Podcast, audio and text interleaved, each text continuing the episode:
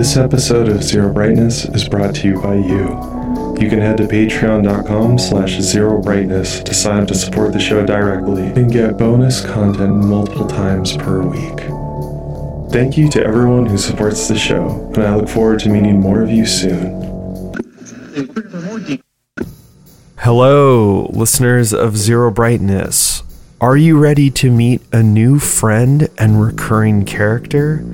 I hope you are, because today, on this landmark episode where I start to talk about my obsession for the past few months or so, which is the Dark Souls series, I am joined by none other than my good friend Tony, a photographer and documentarian who I met many years ago uh, we actually met through a mutual friend, Matthew. Shout out to Matthew. Um, he is my pal who's an amazing keyboard and banjo player. He was also a uh, prodigious unicyclist at the time that Tony and I met. And uh, yeah, we kind of instantly bonded through our love of doom metal and heavy music. And uh, yeah, when I had a studio in the house that I used to rent, um, we used to just get together and play guitar really loud. Um, so loud that we ended up shaking the house and having everyone in the house yell at us to stop. And on a separate occasion, we actually lit an amp on fire. Um, we were playing so loud that the paper cone at the center of the speaker caught fire. And let me tell you, that is possibly the worst smell I've ever encountered in my life. So, as I'll talk about in a moment, Tony and I ended up reconnecting over video games via this show, and I found out that he was a big fan of the Dark Souls series and FromSoft's work in general, so I figured he was absolutely the person who I had to talk to first about these games. So, consider this the intro to a series of episodes where I talk about and dissect the Dark Souls series. This episode is about the first game in the series, Dark Souls, but of course, we talk about the whole series and draw some comparisons between the different games. And in future episodes, we'll just be doing more and more of that. So I hope you guys enjoy this, and we'll tune in in the future when we get into it even more. So, Tony, thanks for coming on the show. Thanks for having me, man. Uh, good to be here. Yeah. Uh, long time, first time, right? I suppose. uh, for those of you who remember the radio. Um, but yeah, so you and I have actually known each other for a pretty long time now. Yeah. Yeah. Yeah. Uh, we met back in Minneapolis uh, just through talking about music and occasionally just like playing guitar and hanging out and stuff. Uh, yeah. And we kind of like re, I mean, you know, we would chat every here and again, but we kind of reconnected over like video games when I started doing this show. Yeah. Um, I remember you posted on Facebook, like, hey, I have a podcast about horror video games. Great. It's like, oh, let's see what my friend thinks of uh, Silent Hill 2. Um, great episode. Oh, and yeah. Uh, yeah, great show. So yeah, we kind of reconnected that way. So yeah. uh, thanks, Silent Hill 2. Yeah, thank you, Silent Hill 2, for all that you've given us. Uh, and it's kind of funny, all though, because you jumped in the Discord and pretty much right away it was like, oh, you're, you're like a Dark Souls guy. And at that time, Uh-oh. I was like, I hate Dark Souls. Uh, because I had had yeah. my well documented experience with Dark Souls. But now that I love Dark Souls. I was like, well, I gotta talk to my friend who's like a Dark Souls guy. I don't know what Dark Souls guy means, but uh, I guess uh, if if the shoe fits, I'll wear it. So, well, that's something maybe, I want. Maybe to, we'll find out. Yeah, that's something I wanted to ask you. So, like, what what is your history with uh, Dark Souls, with the Soul series? And I should say, you know, we're here to talk about the game Dark yes. Souls uh, on almost the 10th anniversary of it. We kind of accidentally scheduled this on the day that was the 10th anniversary of Dark Souls, which is kind of fun. Uh, yeah, kind yeah. of. Yeah. Yeah, it's going to come out in a couple um, weeks when it definitely won't be the 10th anniversary of Dark Souls, but it's like Dark Souls season, you know, whatever. I'm just curious, like your history with it, how you got into it, that kind of stuff. Sure. So, um, I originally got into Dark Souls uh, kind of as a pivot out of Skyrim. Okay. Uh, so I was at a point in my life where, admittedly, I was in a bit of a depression hole, and I found myself playing as one sometimes is in, and uh, I found myself playing a lot of Skyrim, um, and it was very immersive. It was very, it was very fun. Uh, maybe it was a bit too immersive, and I decided, okay, I'm going to stop playing this, but I guess I still want uh, something kind of like it to play just just for fun. So I went on the internet and I looked up like okay, similar games and this game Dark Souls kept popping up and all of these people were like it's really fun but it's really hard. I was like, okay, um, sure, I'll give it, I'll give it, I'll give it a whirl. Um, so I went to, I went to a game store and I, I got a copy of Dark Souls and I went to the checkout counter and the uh, guy behind the counter was like, "Oh, dude, this is such a hard game, bro." I was like, okay, so I've heard. Um, and then I started playing it and I thought the world was really cool. It was very hard. yeah. Uh, it reminded me of something I used to play back in the day, which was uh, the Bushido Blade series. Did you ever Oh. play those? Yeah, for sure. Yeah. So if you haven't played those, they were an old uh, kind of PS2 era fighting game, I believe PS2, um, where the whole thing was kind of about timing and kind of guessing your opponent's uh, strategy, weaknesses, guessing what they're going to do. So when I started playing this and encountered the combat, which was unique for me at the time, I, I kind of had a flashback to playing that. Um, because like a few of us would rent it like back in the day and then try it, try and fight each other and guess which who's going to do what. And uh, Bushido Blade has one hit kills uh, a lot of the time. So if you go high and the other person goes low, like you're you're just dead. You Yeah. uh, you have to get good, Uh-huh. and uh, there it is. First, And, okay, um, that's the first one. We should start tallying these with like a That's the ding first noise. one. Yeah, okay. First, good, good. Okay, continue. All right. Um, so when I started playing this, my mind kind of went to that. And in a way, I was like, oh, this is like that all the time. Yeah. And I found it fun and kind of got sucked into the game, uh, not like Skyrim, and uh, found myself really enjoying it. Yeah. Um, kind of that that thrill of beating each boss or getting past an area that really sucked. Uh, I found appealing, and yeah, I just kind of went on from there. I guess. Yeah, for sure. Well, I think that's an interesting thing that you bring up there. Well, actually, two things. Number one, side note, as someone who hasn't been in a video game store in like forever, I do kind of miss those horrible, awkward interactions. Like, they were always like the most skin crawling shit, but now I'm like kind of nostalgic for them. I was talking about this the other day, and I was like, I kind of miss that moment where like the cashier makes you uncomfortable by talking about what you're buying. Yeah. Yeah. Um, in a in a post COVID world and in an increasingly uh, digitized one, it is a rare thing. But uh, yeah, when you get the the like, oh, it's so hard, bro. Like. It, it it comes with you like you remember it like Yeah. i can't look at a copy of dark souls and not think of that kind of like goofy dude behind the counter who's like oh bro so yeah. maybe i just think that's funny but uh No, I kind of Yeah, I think miss, that's dude. funny. I low key miss that shit because, like, I think the the classic one was you were buying something and then the person like compares it to a bunch of other shit that you're not into. And Oh, you, you yeah. feel like a total fucking chud. You're like, no, but then you don't want to like, you don't want to be like, shut up, idiot.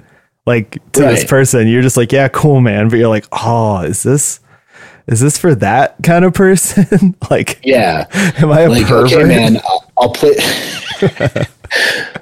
it's like okay man yeah i'll play those six other games maybe some other time but like i'm getting this one right now so yeah, uh, yeah. let, let me let me deal with it Although you know what the modern version of that is, I think it's Steam recommending you stuff based on that one weird day you had when you're like, I'm gonna get back into JRPGs, and then like forever, it's like, do you want to play every JRPG? It's like, no, I don't even like them anymore. Leave me alone. Stop telling me to play this shit. the, the algorithm has even absorbed the game store employee. Fuck. Obsoleted. It's like you, yeah, yeah. Holy dark shit. times. Dark times. Well, so the other interesting thing you bring up though is that like I do feel like the you know the Dark Souls style of game, the Soulsborne or modern From Software, whatever you want to call it, that style of game is really unique and it does like kind of feel foreign. But I do think that the easiest comparison would be to those like PS1 and PS2 era games that had really intense methodical combat. So like Bushido Blade is a great example. You know, I always uh, and I've talked about this a little bit here and there. I think of those like you know games like Tenchu or games like Onimusha also kind of come to mind. And yeah, I do think that is honestly the best comparison to Dark Souls because at the core of it, like that core combat is that type of game, you know, a hundred percent. Yeah. It's just with like a bunch of RPG elements kind of plopped on top in a pretty interesting way. Some some plopped better than others, but yes, uh, absolutely. Like I mean, it's not the first comparison, but yeah, I I think a lot of people have kind of compared that game to yeah, a more old school game, almost like a throwback because you know, very early games you had you know, a set number of lives and then you're screwed. Right. So that mechanic's back. Um, and yeah, Tenchu, another great one. Uh, big fan of that back in the day. Um, and yeah, all that methodical combat definitely plays forward as well. Yeah, for sure. And so I think that's kind of like what's so fascinating to me about Dark Souls is that it takes all of those ideas and it moves them in like a really odd direction. And so, like, for as many problems as I still have with the game Dark Souls, I am kind of constantly fascinated and in awe of like how well they did that. Because, like, the basic design of the game and all the ideas in the game are like really, really brilliant. And I think it's really interesting how they built off of that, you know, foundation of like a PS2 kind of like tactical action game or whatever you would want to call it. But yeah, Sure. that's kind of that's kind of what got what finally got me into like playing Dark Souls. Um, cause yeah, like I've you know I've talked about it a bunch before. I'm sure everybody who listens to the show knows my whole story with it. But yeah, I basically was like kind of like not gonna play these games ever because it just didn't sound fun to me. I was like, why would you want to play a game that's impossible? You know. Uh, and then you know, eventually I just got more and more and more curious, and I finally decided to try it. I picked it up, I played a bunch of it, and then got to a point where I just couldn't get any further. And I was like, man, fuck this game. This game sucks. And yeah, basically didn't play it for a couple years, and then finally tried Bloodborne, got super into Bloodborne, and now I've played everything in the series except for uh, uh, Demon Souls. That's the last one that I have to at least like try and play some of, you know? And I mean, I, I had that walk away moment too. I think, um, if it serves me right, if I remember correctly, it was probably about the time that you did. Like, I walked Yeah. away from it for like a month or two just because I was like, this sucks.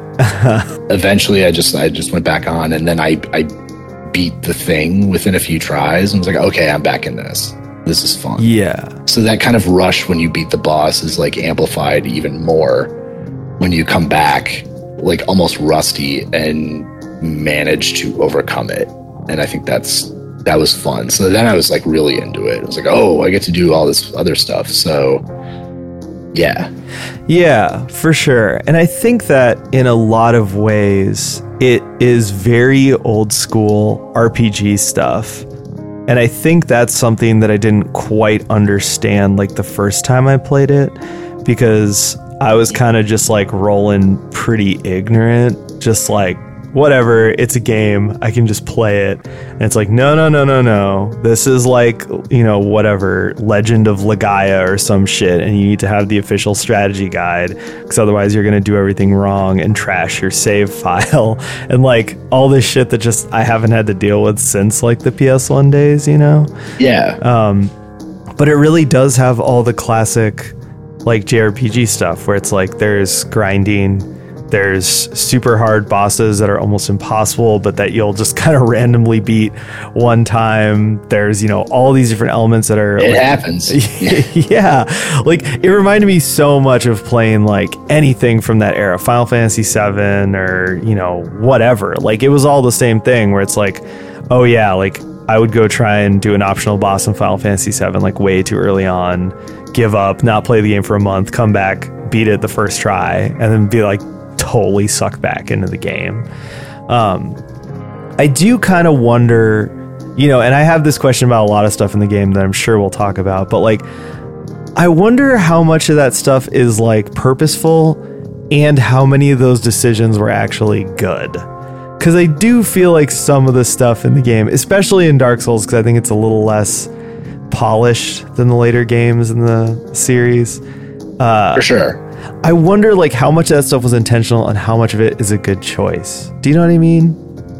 I do, and it's something that I've thought about as well. Um, I mean, some of some of the choices that I mean, if I if I want to lay it out, I feel like a lot of those choices eventually do find a point of balance in my head where it's like, oh well, you hid a comp- like a merchant behind a hidden wall somewhere. Like, yeah, technically someone could find it and put a note down, and that's a mechanic and it works, but also that's so obtuse, you know? Yeah. So I feel like some of the things that are in that game, or like grinding, yeah, there's a grinding element, and yeah, it could make you trek through like three other stages to go back and grind so you can beat a boss. And I question whether some of it was intentional or not, and what what I find myself thinking about is how did they see people playing this game? Did they expect people to lead each other along with the online component? Did FromSoft expect people to play online? Like you can play the game any way you really want. Yeah. I think there's I mean there's a lot of extra stuff. There's a lot of hidden hidden things or like magic swords or whatever, but you could just skip everything, pick up a long sword at the beginning and beat it. yeah. Like I feel like you can do that. yeah. Um, I mean, it's not like a get good thing. Ding. Number two. But at the same time, yeah, I think some of it feels like they didn't put a lot of thought into the idea. And I think uh, future games in kind of the series have really refined that a lot more. Yeah. And I think that was my original like beef with Dark Souls cuz like I'm playing Dark Souls 2 now um, after having played Bloodborne to the end, Dark Souls 3 to the end and about 20 hours of Sekiro. so I've played a lot of these games now and now I've played That's a lot. Yeah. and now I'm like 15 hours into Dark Souls 2. And it's really interesting cuz I actually think mechanically Dark Souls 2 might be like the most finely tuned like in the whole series. Really? Yeah, because like if you play Dark Souls 2, you know, having played Dark Souls 1 but knowing that it's going to be a different game, you realize that it's actually not that different in a lot of ways and it's like if they took all the the mechanics from Dark Souls 1 and just made them all work like the way they're supposed to work uh, or the way that you'd think they would work.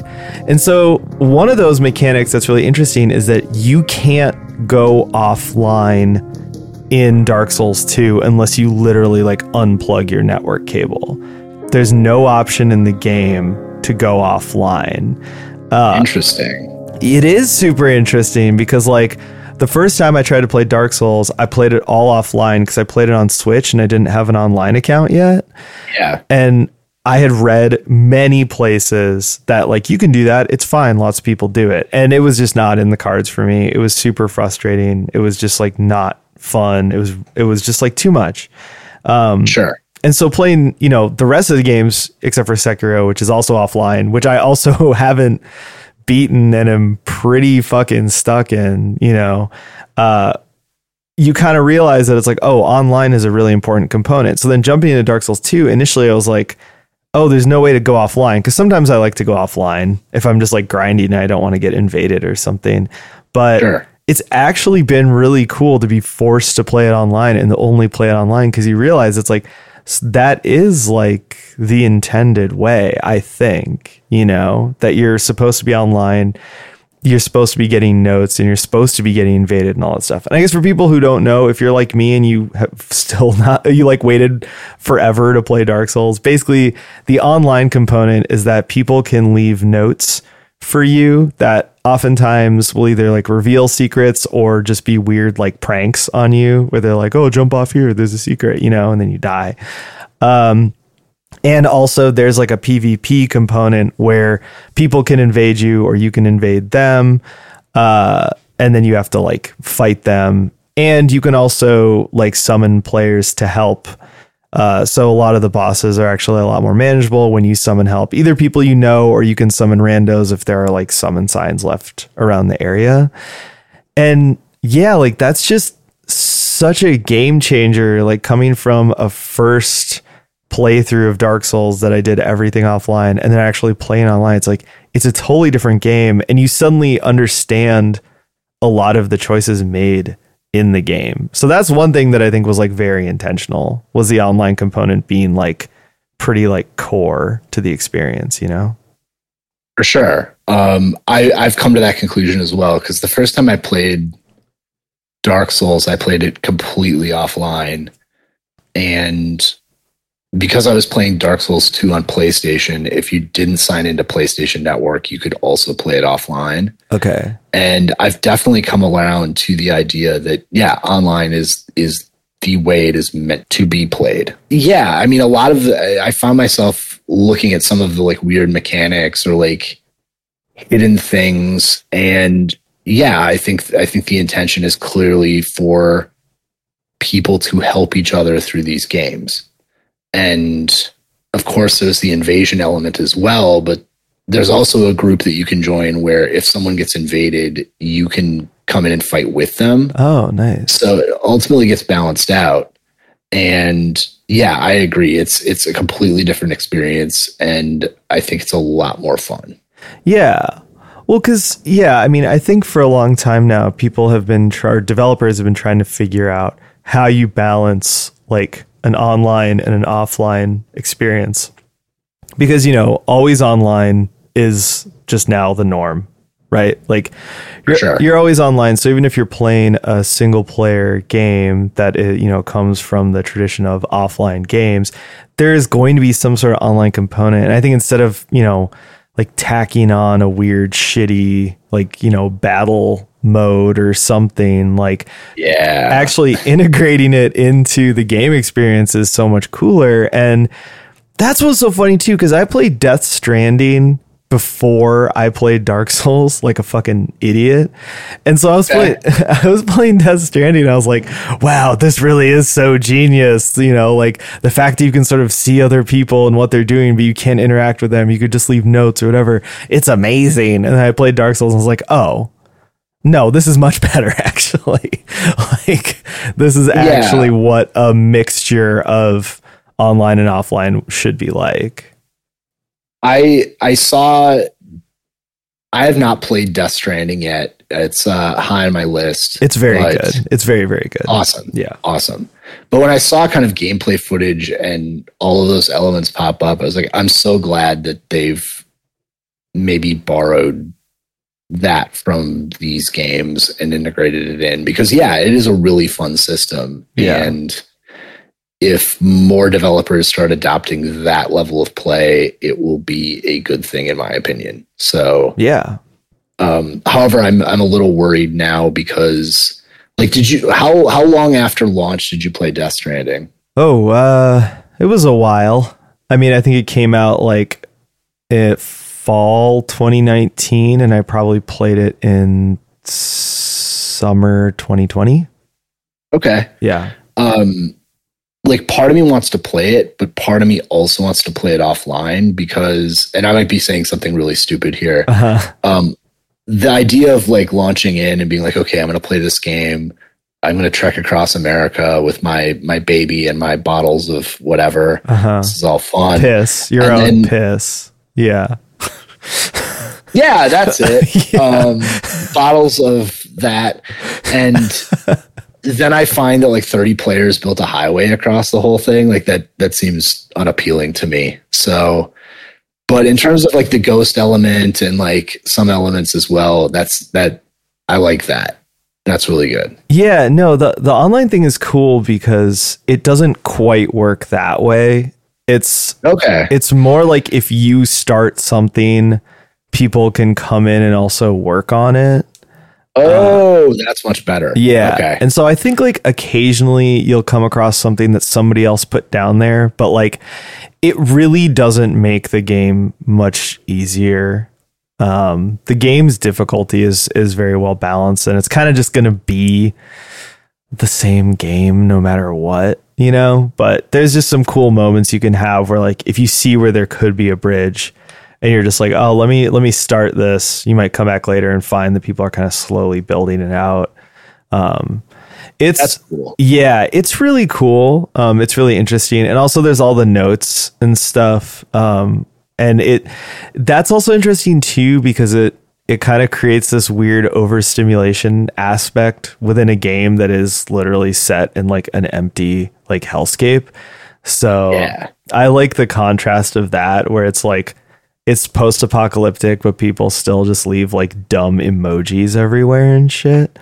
It's like, yeah, and because that's the cool part of the game, like the sto- the good storytelling and like good world building and stuff, all happens within things like that, not the actual story. The actual story is like gobbledygook. It's just like random shit, you know? I have I have no doubt. yeah, Um, but I mean, I also think that that leaves a sense of realism because would a post-apocalyptic hellscape not be covered in people writing dumb emojis everywhere? yeah, I feel like that's that's just part of the it's part of the deal.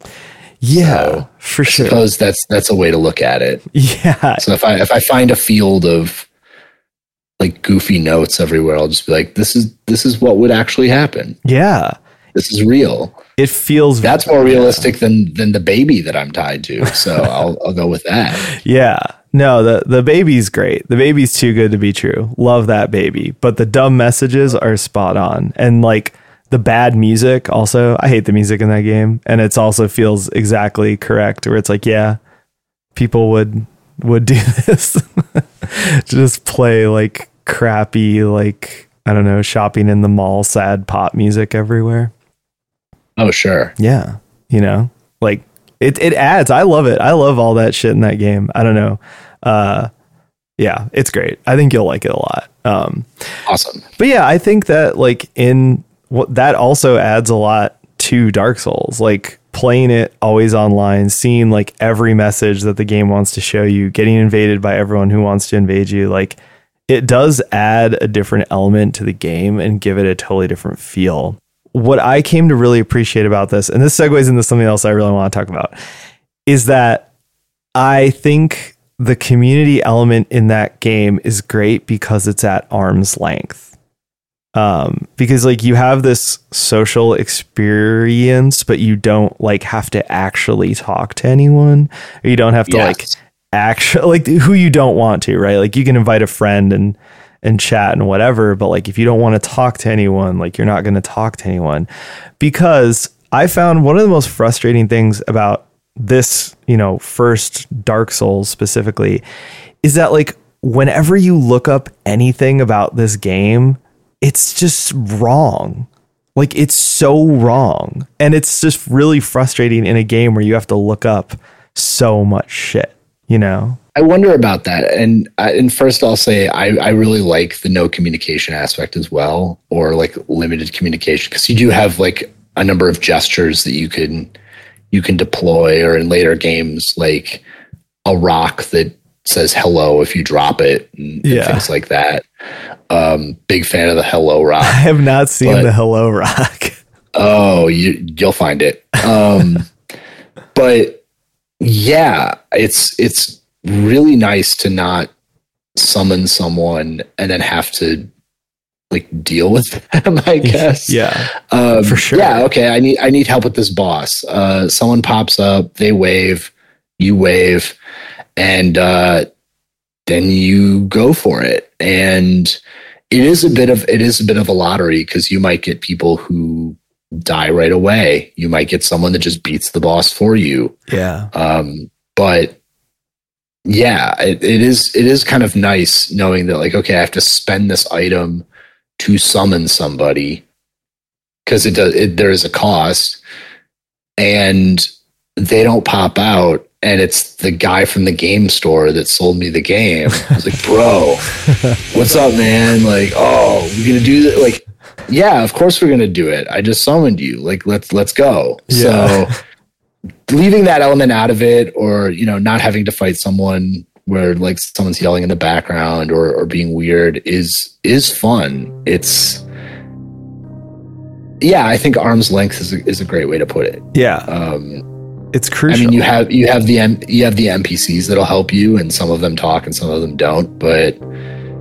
it encourages a level of cooperation and play that fits the mold that I think the creators are trying to trying to make without kind of breaking that wall into what ends up being kind of common multiplayer experiences outside of games like this. And yeah. I think it's unique and I enjoy it a lot. Yeah, for sure. Because, like, when you can't talk or you can't message or anything, it's like all you can do is just like do something in the game. Yeah. So you're just kind of like, well, I'm just going to like interact with this person by like beating this boss. Like, let's just go beat the boss, you know? Or like, let's get through this area or whatever it is you're trying to do. And Yeah. yeah, I think that is actually like really legit. Cause like, you know, here's a good example. Is the other night I was playing and I was at a really hard boss. So I summoned someone to help. They popped in. We go to do the boss, and the first thing he does is he runs over and he tries to use this like trick to kill it that doesn't work in multiplayer. And I was like super frustrated because I couldn't like yell at him, like, dude, don't Yeah. don't fucking do that. It doesn't work in multiplayer, like the way he was trying to do it. Um, and so I died.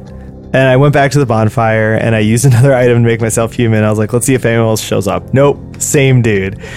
And I was just like, okay, I'll try one more time with this fucking guy. And I did. And we lost, but this time he actually like fought the boss. And I was Hey, like, that's that's good. yeah. And then we did it a third time and we beat the boss. And I was like, okay, see, that's sick because if we had had voice chat, we would just would have been arguing this whole time. For sure. Because the dude would have been like, well, you have to do it this way. I'm like, it doesn't work in multiplayer. And he's like, no, I'm a mod on r slash Dark Souls underscore backup. So like, you have to like listen to me or whatever. And it's like, dude, fuck you, you know. But instead, it was like, no, like you see, I'm not down. So just do, just let's just fucking kill this dude. And we did it, you know. Yeah, that's that's great because yeah, other games like you, you have to deal with someone who's going to come in. They might just start yelling things. You may want to start yelling things at them. I don't usually play voice chat on games, but um, Yeah. you know we've we've all been there. Yeah. Um, but this game reduces it to, do I summon this person again? yeah. And like that's a much healthier choice to make than you know yelling after you died pops up or anything like that. So Yeah. yeah, it's it's the community aspect of the game is really interesting and I think by keeping it at arm's length, it's it's just like an appropriate level of interaction that keeps that immersion going, Right. but also is really effective. And I think that's that's cool. Yeah, for sure. But like I also brought up earlier, I think it stands in contrast to like actually looking shit up in the game. Uh, Yes. Where like you just get the wrong answer always. And I I mean specifically, I blame the fucking internet for me not getting into Dark Souls the first time I played it. Because like I I googled like which one should I play first, and it was always like play Dark Souls first, play Dark Souls first, play Dark Souls first. I was like, okay, I'll do that, and I was like, can I play it online? Yes, absolutely. And I looked up all sorts of other questions, and it would like always tell you the wrong thing. You know, it's like, oh yeah, like definitely play a pyromancer if you're new, like all this shit that it's like. Are you kidding me? These are like literally all the wrong answers. And it led to me just like putting the game down, you know? Because like, I think if someone, Yeah. if one person would have just been like, no, play Dark Souls 3 first, I would have had like, you know, so much more fun during that playthrough and not just like wasted like 30 hours of my life being frustrated. You know what I mean? For sure. Um, I think I would probably see. I mean, if if someone wanted to play these games, I would probably say either Bloodborne or Dark Souls three at this point. Yeah, hundred percent. And and with that community aspect and like looking stuff up, I wonder how much of that the developers really anticipated sometimes. Because I mean, like you get the game, it's hard. It says prepare to die on the front. Like, okay, that's that's all cool, but uh, the get good aspect of online or you know having these elaborate guides or whatever written out, I wonder how much of that they really thought about in terms of the release and like what they think of it. You know Yeah, because a lot of that stuff comes from how much you want to put in. right. And yeah, you might find the, you know, magic curse sword of of whoever and it'll be cool, but you don't need it. right. And now there are, you know, all these guys are like, here's why you need the magic curse sword of whatever Yeah. in order to do this. And it's it just muddies it up. I think it like we were just talking about how the online kind of arm's length aspect of this game is so appealing, but as a result, now there's a very passionate contingent of people who seem to want to do anything but that. Yeah, And that's really interesting to me. Whether someone engages with them or not is is really up to them. Um, obviously, some of these frustrating aspects may lead people to open that door. I mean, I've opened it like a few times, of course. right. Um, but whether that community, because yeah, I can totally see people being turned off by it. Because if you go, like, if you were to go on Dark Souls backup Reddit.org or whatever and say, hey, um, I'm trying to, I'm trying to beat this boss. Like, could anyone drop a summon or whatever? You're going to get people who are helpful, which is great, but you're also going to get the people who are like, I beat this thing using the naked character and I beat it with a Guitar Hero controller. So, Yeah. you know, the line. And Yeah, I want, like, okay, I'm going to say it again because I, at this point, I just think it's funny. yeah. You have, you have to. Did, did, did they foresee get good being a thing? And what do they think about that? I think that's an interesting thing to think about. It's a good question. Um, because here's the thing. So I like to go into games blind. I don't like Yeah. to use strategy guides. I don't like to look up stuff too much. And it's not a pride thing. It's just that when I'm playing a video game, I think it's annoying to keep like stopping, you know? Like I just For sure. want to For sure. and like so you know we talked about this in a few episodes recently but like i love the like IGA castlevania games those are like my favorite games ever and yeah.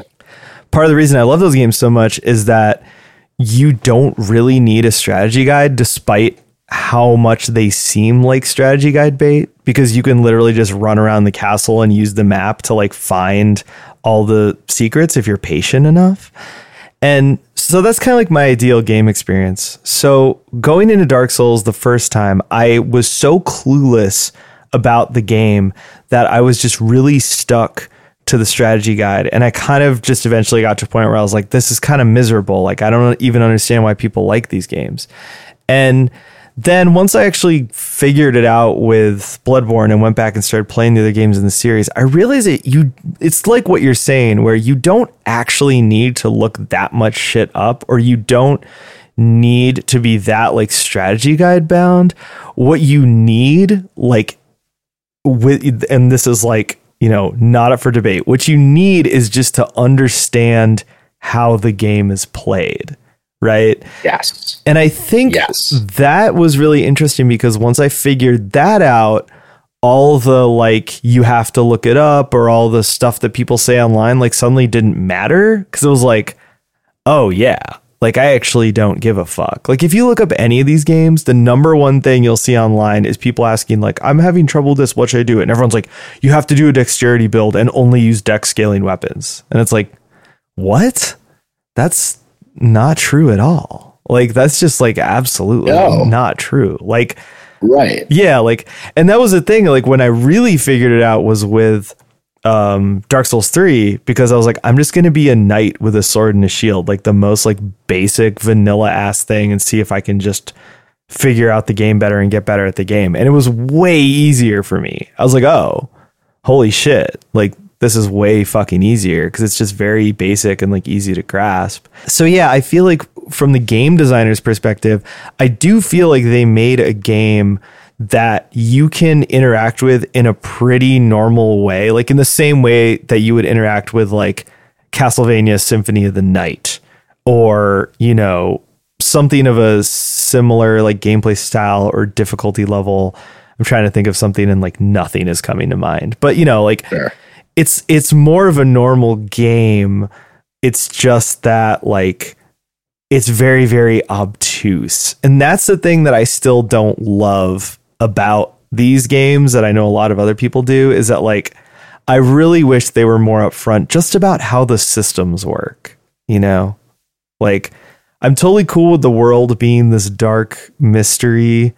That's awesome, but like I would just like to know how like the dodge roll works and like how the equip load system works, you know? For sure. And like yeah. So th- I think it, Yeah. yeah. like the dodge roll and everything. I mean, I guess maybe they were thinking like, yeah, okay, you're gonna eventually, and it's been a while since I've played it, admittedly. So, like maybe in like stage two or three, you're gonna get some heavier armor, and yeah, you're gonna figure it out. Um, but yeah, a bit, a bit more information. I wouldn't, I wouldn't be mad at it. I, I mean, I think back to kind of the first boss right. where it does the famous like I don't know famous uh you go I, for those who haven't played it like you go in and there's a giant boss in front of you and you can't beat it Right. and you eventually have to figure out that you can't beat it. And there's another thing you have to do. And I've I've read online people who claim that like oh I I bought this. The counter guy said it was hard. I went and I just got wrecked by this boss over and over again and I returned it. But eventually you figure out what you have to do. And I guess that kind of stuck with me of like okay this is going to be obtuse cuz like who's who's doing that in the game right? Right. So that kind of stuck with me. But yeah, the dodge roll, you kind of figure it out. The equipment load thing, I hate the equipment load thing. Mhm. Um, once I once I finally got around to playing Bloodborne and realized that wasn't a thing, I was very happy. yeah. So I think you can figure it out kind of as it goes, but yeah, maybe maybe a bit more explanation would be. I don't think it would sour the experience or anything. Yeah. Well, because like what you're talking about is cool. Like the game just kind of pushing you, seeing how far it can push you, kind of messing with you a bit.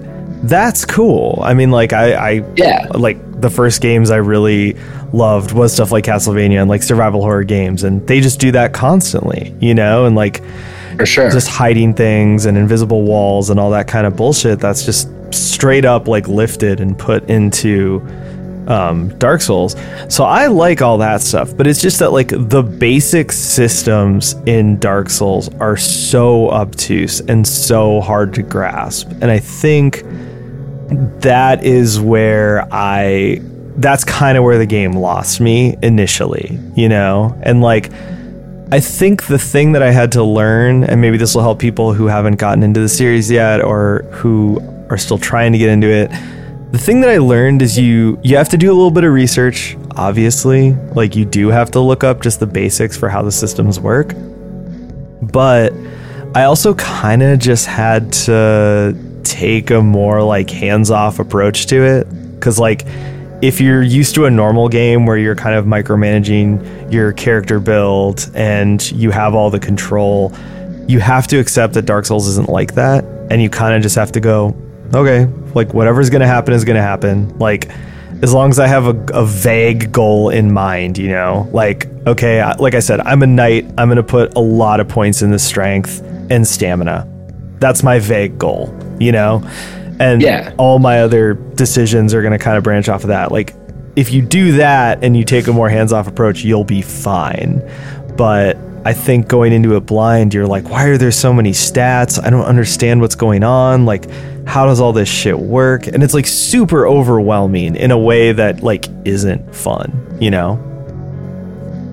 For sure. Yeah. And I, I think that's I think you've you've nailed the right strategy. I mean, in terms of just about everything with these games, there's so much of a rabbit hole you can go down in terms of items, storyline if you care, um, basic stuff. And yeah, I mean, when you get hit with that big, you know, stat list at the beginning, in, our, in earlier games, you'd be like, oh God, what do I have to do with all this? But yeah, realize that what is your character?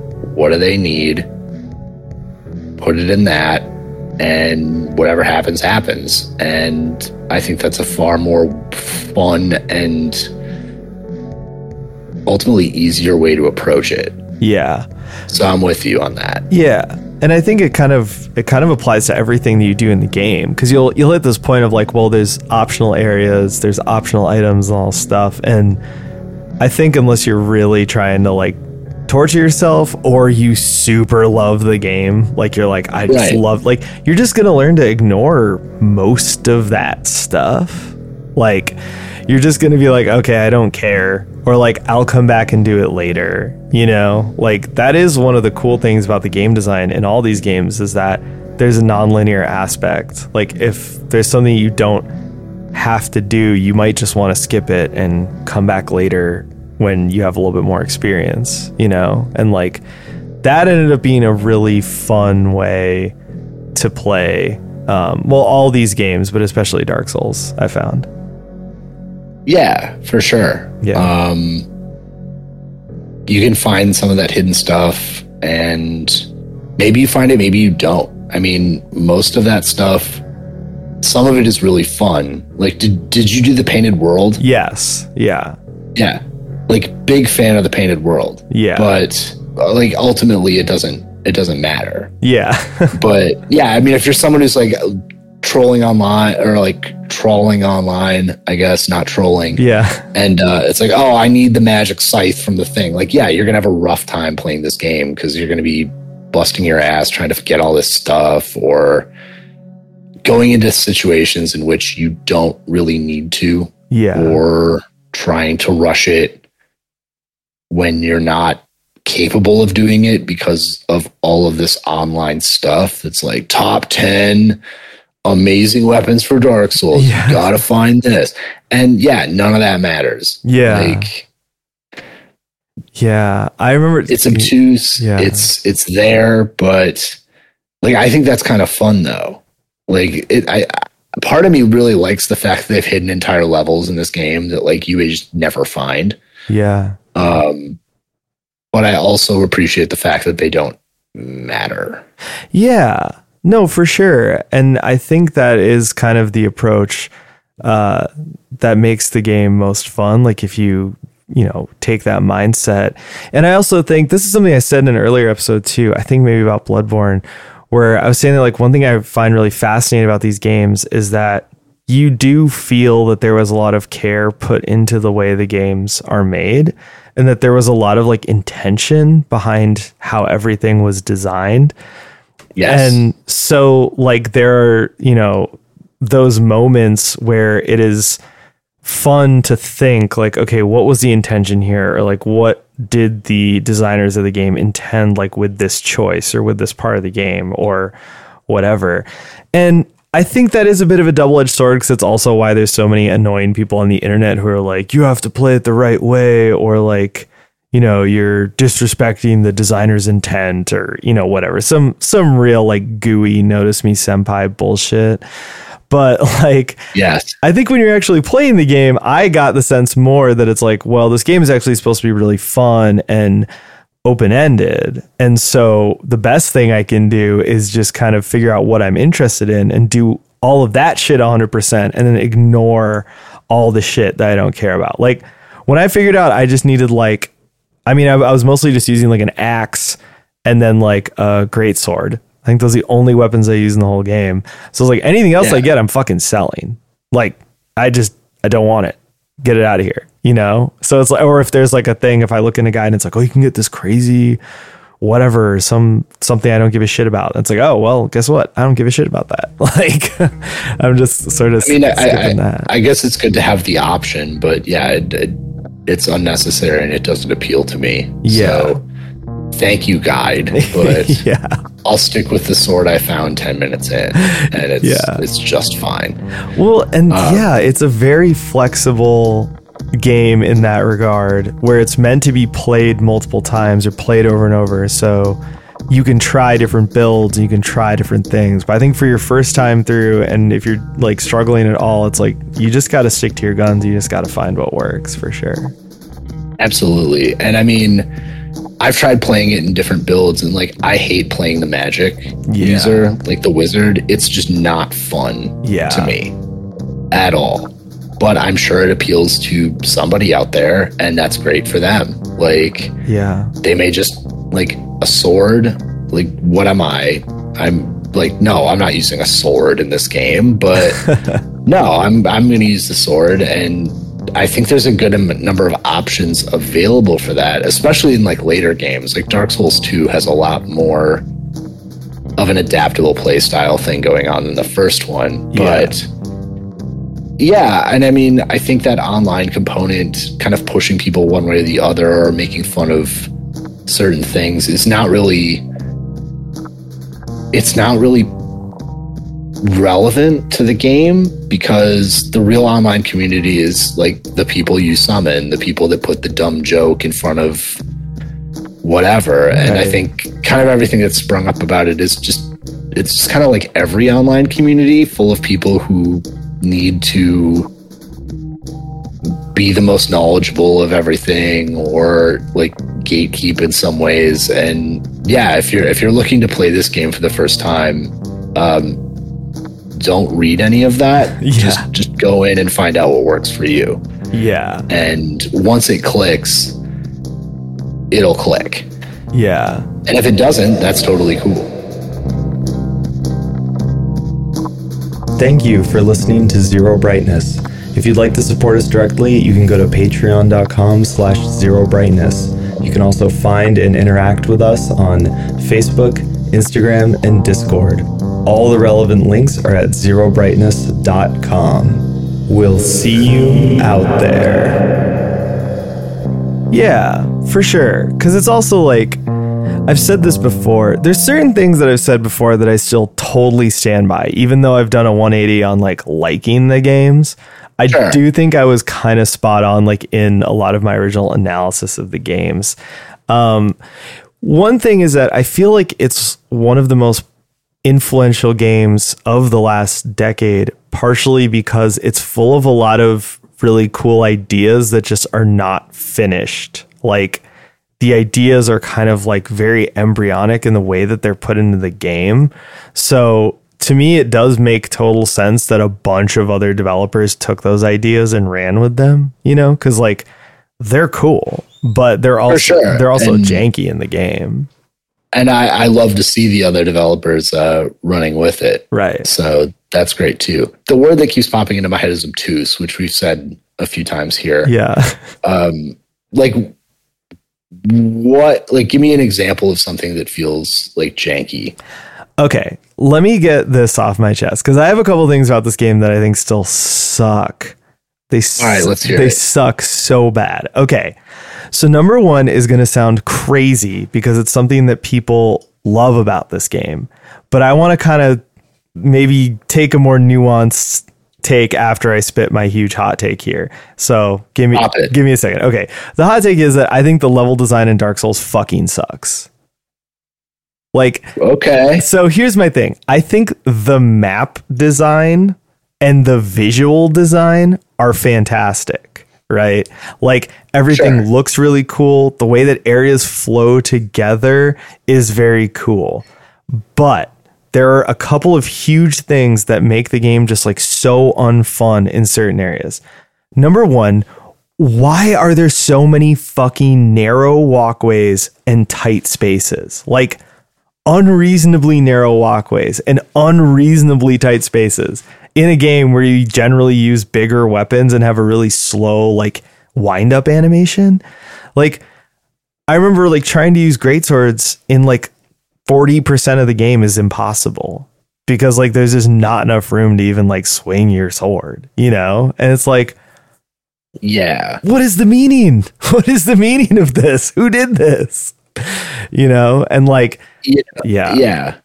I I will go to bat for Sen's Fortress and the annoying high walkways there because that's more intentional. But I think you raised a very good point about that. Um because yeah, I think one of the first times I started playing with like the Claymore or whatever, and yeah, I ran into that all the time. It was really annoying. So Yeah. And they'd never do it again. Like none no, of they don't. Yeah. They don't, which good for them. They they realized, oh, maybe we should make it so that like all the weapons work in these scenarios. So, uh, if anyone from FromSoft is listening, uh, great job. Uh, I'm glad you uh, you evolved on that. Yeah. That's that's good. Thanks. We appreciate you. Good looking out. All the stuff you Thumbs say. up. Get good. Yes. All the stuff you say. Um, God. Dude, this is gonna suck to edit. I'm gonna drop in so many dings.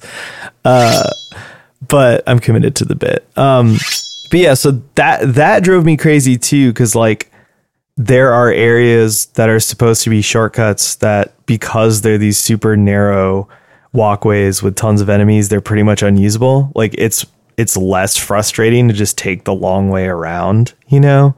And that's another thing about the level design that I think is not good in Dark Souls is the placement of bonfires and shortcuts. It's bad. Like and it's another thing that they never do again. Like it is so wild to play Dark Souls 2, which I'm doing right now, which so many people hate. And right after playing Dark Souls 1 because it's like, "Oh, they fixed everything. Like all of those level design problems that were in Dark Souls 1, Dark Souls 2 fixes like in a pretty major way. And I would say the biggest one is you know, the bonfires are too far apart. A lot of the shortcuts are basically unusable due to weird janky level design and there's no bonfire warping until you're almost at the end of the game.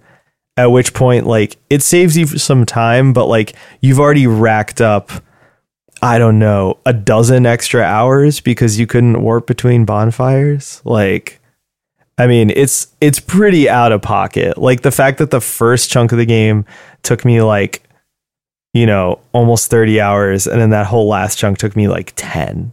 You know what I mean? Just, Right. just because I could warp around, I didn't have to fuck with it. Like I've said this before, I think that the shortcuts in Dark Souls One they're cool to discover, but they're not fun to use because the traversal is so long and the level design is so like punishing.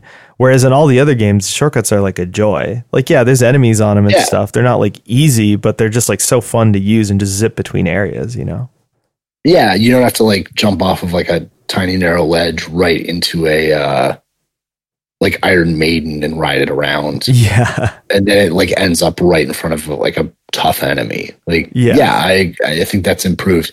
And the thing about bonfire warping, I think in the first part of the game, I kind of don't mind that you can't warp through. I think there are, I think there are a decent number of bonfires. The pace is maybe you know the placement is maybe not ideal, but it but it works. But what gets me on the second part of the game, because I'm kind of with you there, is that you can't warp to all of them. Yeah. Like there are just select bonfires that you can warp to, and yeah, surprise, they're all like the worst ones. Yeah. Um, at least it brings you it brings you to the grinding area, so good on them for that. But Yeah. yeah, like in uh, the was it the Duke's archives, Mhm. like that that bonfire sucks. Yes. and it's the only one you can go to. So Yeah. And you don't I'm- know if a bonfire is warpable or not. So there's no, there's time you can warp out of anywhere, but you can't warp back in. And I've fucked myself doing that before. for sure. Yeah. Like I brought I brought that one up specifically Yeah. because yeah, I've I've done that. Yeah, it's horrible. And it, it it's not it's not great. Yeah. No, uh, not not the best, but yeah. yeah. I'm glad they've gone from the you should be happy we gave you anything at all to yeah, you can go anywhere you want. And if you want to explore more, the door's open. Go Yeah. for it. So, yeah, I think that's an improvement. Yeah, because I do think that a big part of why all the later games are less frustrating is because you can, if you're stuck somewhere, you have the ability to just warp out somewhere else and either explore a whole new area, try and do a side quest, or just go and grind and collect items and do whatever. So, Yeah. there's a big, you know, element of not feeling stuck that is very motivational in like Dark Souls 2, Bloodborne, Dark Souls 3.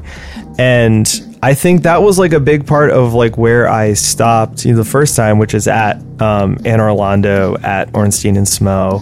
Um, That's where I stopped too. Yeah. When I mentioned I stopped earlier. Like, that's where I stopped as well. I definitely would have kept playing had I been able to warp out and go somewhere and just grind or work on whatever. Because, like, right after that, like, when you get the warping, I spent, I don't know how long, like, quite a few hours literally just leveling up my weapons and armor. And that was it. Because it was like, oh, well, now that I can warp in and out from, like, the good blacksmith, like, and I can just like buy as many large shards as I want. Like I can grind and level up all my equipment, and that's super fun. Like all the loops in the game related to leveling up or improving your gear or whatever are like super fun, you know. And it's just like Just about. I would. I think the humanity farming area is not fun, yeah, uh, which is the rat area in the catacombs, which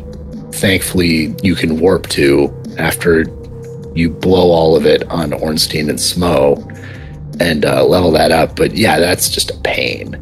But everything else is, yeah, I, I agree. Like you can go back, you can have fun as long as you don't want humanity. And then in that case, um, I don't know, put on a podcast or something. Yeah. Well, that's another thing that is not amazing in this game is the humanity system because basically if you want to, you know, summon or do anything online, um, you have to be human. Um, and you basically have to use an item called humanity at a bonfire to restore your humanity. There's a great little thing that pops up on screen when you do it. Fantastic sound effect and title card there. You'll love it. Act Yeah. for sure. big time. Um, but like, yeah, you have to really carefully manage your humanity, and you have to basically only ever use it if you absolutely need it. Um, because it's very hard to come by, and farming it sucks. Farming it sucks so bad that it's off the table for me. I tried it once. No, I won't do it. Like you literally have to kill rats over and over for so fucking long, which like you were fresh from Skyrim, so you were kind of into that, but I'm not into that. Maybe there's a good point there, but uh, yeah, I found myself not being into that uh, while playing this game, and yeah, um, podcasts, I guess. Yeah. But and the other thing about the humanity system is that you can lose it. yes. So if you farm all of that up and you have a number of humanity kind of stored up, because you can also earn humanity uh, randomly by like killing a big group of enemies at once, Mhm. or I don't even know how some of it works because I'll just be playing and like I'll get a humanity or two, yeah. and I mean that's that's nice. I'm not mad at that at all. But then if I get invaded by some like real good player, uh, then it's all gone. Yeah. And in some of those boss areas, specifically in front of the boss that we've uh, we've mentioned here, uh, that would happen regularly. yeah. So it's like, okay, I have to go through like four different levels, kill all these things that I've already killed because if you're new to this game, every time you you sit at a bonfire and rest and save, every enemy in the game respawns always. So you always have to go by them. You can run past them if you want. Um, not as easy as in some of the later games, but it's like okay, here's the the the butcher with the paper bag on its head coming at me. Okay, I got to kill this again. Yeah. Got to do this. then I made it to the rats. Yeah. I have to do that. And yeah, it, it's it sucks. So I'm glad that they fixed all of that in the uh, later games. And I think the Dark Souls kind of or Dark Souls 2 humanity system um, has its own issues, but at least you can't lose it. Yeah. So Dark Souls 2 and 3 have a similar humanity system, and Dark Souls and Bloodborne have a similar humanity system. But the problem with Dark Souls is that you need to spend one humanity to become human, and you have to spend another to summon each NPC that you want yes. to use. So, like in other games, if you have like 10 of whatever the equivalent of humanity is, you're kind of like doing all right, you know? Oh, you're set. Yeah. yeah. But in this game, like, you know, if you want a couple tries of a boss with one other person, I mean, that's like almost five. And then, especially if you're summoning extra NPCs or whatever, like, you can easily blow through like 10 humanity in a in one sitting trying to beat like a really hard boss with NPCs. And lose. Yeah. And lose and go back to the rat den. It's yeah. Yeah. It's, that's that's why I walked away from it yeah. for a while. It's like I I killed too many rats, man. it's just not it's just not fun. It was not vibey to kill that many rats, you know. Definitely not vibey. No, yeah, we were not vibing. Um yeah, and so it's just like it's such a weird fucked up way to handle that. And like so Dark Souls 2 and 3 it's much simpler where it's just like use item become human and then you can summon as many people as you want and you know when you die you're not human anymore. So it's just a much simpler interaction. It only uses like one you know item use at a time et cetera et cetera. Uh, bloodborne is kind of a middle ground between those two because it is um, you know it's an item based thing. You have to spend one for every npc you summon but you don't have to like make yourself human or anything. Like that system is gone and the right. the items are just way more plentiful in the game. They're ev- they're everywhere. Yeah, yeah, and you, like right off the bat, you start getting like one, you know, one dose items. Every time you kill a boss, you get like a handful of them. Yeah, and then by level like three or four, whatever equivalent it is in this game, you're picking up like, oh, if I smash this like worm covered covered skull, I get 30 of these. Yeah. Okay. so it's not really possible to run out. And like that's what I don't like about the second game is because they are the in that in that game it's called a human effigy. Mm-hmm. It's like a little wicker doll. Um there's like a finite amount in the game. Yeah. So if you lose that like that that brings back to dark souls because it's like okay the rat den sucks but at least i can get them eventually. Whereas in that one it's like oh you bought all of them from the the, the witches and you found as many chests as you could. Well good luck. So i found that kind of annoying. So when i when i picked up on bloodborne and was awash in in riches from the wormed skulls, I was I was very happy. Yeah, for sure.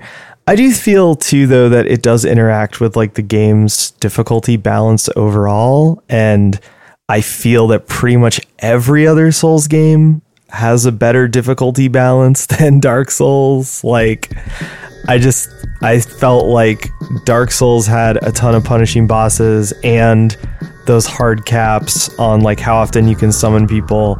And it kind of it makes a game where you can end up in that scenario where you're just kind of like fucked. Whereas i found in the other games that I, I felt like and dark souls 2 so far i also feel this way that the difficulty is just so much more balanced that you're just not as like scared of using up all of your items. And like you're still hoarding them like it's a you know an old ass survival horror game but sure. there just isn't as much of that pressure of like if you do this wrong you'll lose which is like i feel like dark souls is a game that you do for as much flexibility as there is in like how you want to play and where you want to go in certain spots you do have to play it the right way like you don't get a lot of flexibility in certain aspects and the humanity system is one of them you know yeah I, I can agree with that. Um, I think I felt a bit differently with Dark Souls 2 because I, I often, like, every time I popped one of those things, I was like, I need to nail this now. Uh huh. Um, and I think, I, I don't know where you are in the game. I think definitely in later areas of the game, it was more of a thing Yeah. um, especially with certain bosses. But yeah, I mean, I guess it's harder for me to say because Dark Souls 1 was the first one that I played. And I wonder, like, if I had started with Bloodborne or Dark Souls 3, would I identify more with that point? And Yeah. I think it's definitely a possibility, but that's not where I started. So I think yeah, I, I think, I mean, like I said earlier, I would start with Bloodborne and Dark Souls 3, but yeah, I think, I think it's all about how you approach it and how you ultimately use it. yeah. Uh, like when you, when you find a boss, do you summon more than not? Um, I usually try it once Yeah. to see. Um, and then kind of see what I'm working with. And if I'm like, oh, I could totally do that solo, I will. And if I'm on the fence, I'll probably try it again. And then once again, just kind of see where I'm at, you know?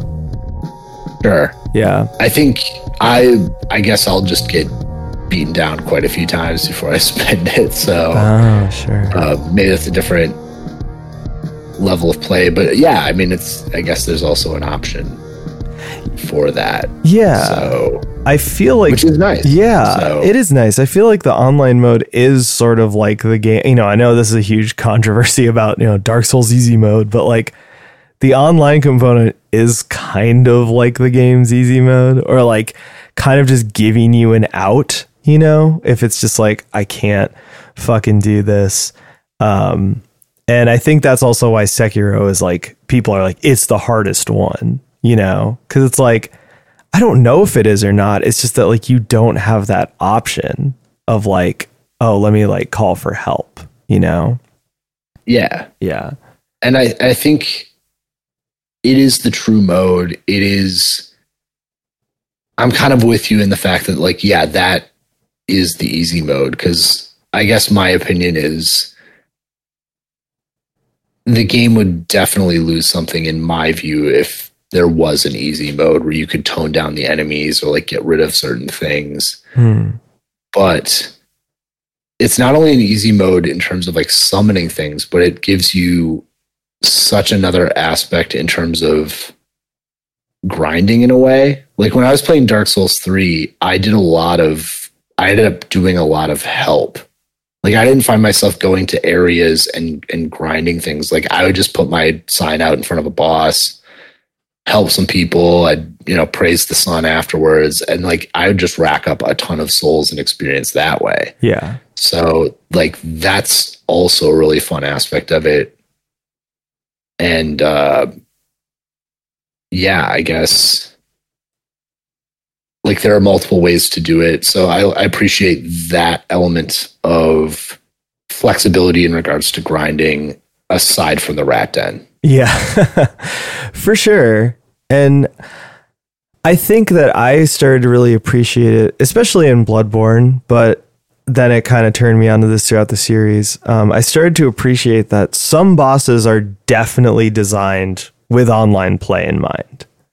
Like, there are bosses that 100% like uh become a lot more like fun and interesting when you have another person there like not just easier which is also why the online mode isn't like strictly just like an easy mode you know because it's like For sure. there's a lot of bosses that like the first time you play it, it's like a huge boss that can always zero in on you. That's usually when I'm like, oh, I think this is something I'm supposed to summon.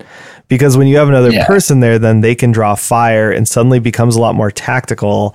And they're still huge and fast, so you have to stay on your toes, but like it just becomes a lot more of like a normal video game experience. And I think that's kind of like what keeps a lot of people away from these games is that thought of like, oh, it's like this Herculean task. It's like only someone who's crazy wants to play this or whatever. It's like, no, you just have to get into the online mode and then like some of the bosses become a lot more palatable. Dark that's why I love Dark Souls. Well, one of the reasons I love Dark Souls 3 so much is that I think the bosses that are designed for two people are so fucking cool. Like Dancer of the Boreal Valley is like that's probably like in my opinion the coolest boss fight.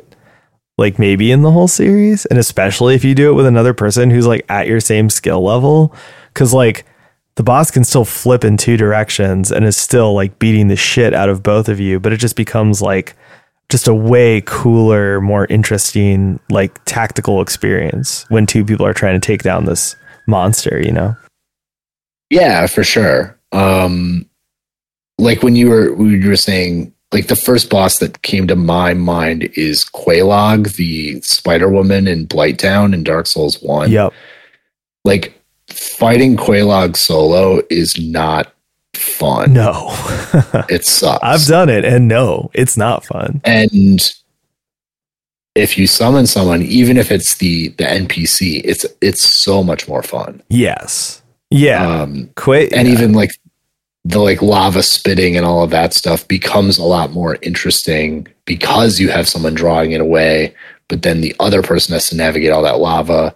So yeah definitely. And i think the dancer is is another great example of that because it yeah it, it spins all over the place. It'll target different people kind of at will. Mhm. and it's a far more interesting fight if someone else is there. So yeah, I'm with you on that. I mean, I've played a lot of this game offline, um, but I've grown to enjoy how those encounters change when someone else is in the mix. And I don't know if all of them are like that. Um, I think I've grown to like playing against Ornstein and Smough solo. Hmm. Uh, but some of those other bosses are, yeah, especially like the big monster bosses, which they're fun, they're cool, but kind of going back to that Bushido Blade connection, to me, the most fun bosses are the kind of human enemies that you have to fight. Yes. And um, those I think are more fun solo. Like there's Yeah. a, I think my favorite in the whole series is one of the DLC bosses in Bloodborne, who is very difficult. It's not kind of the most notorious one, but you just get wrecked even at like the last second. But the fight and the and the engagement is so much fun that you just go back to it. Yeah. And in I think with some of those human enemies, especially in Bloodborne, which is I soloed more of that than some of the other games. Um, hmm that element really stands out. Whereas, yeah, I guess in Dark Souls, like the Gaping Dragon or Quelaag or some of those other fights, yeah, it's not. It's it's so much more fun with someone else there.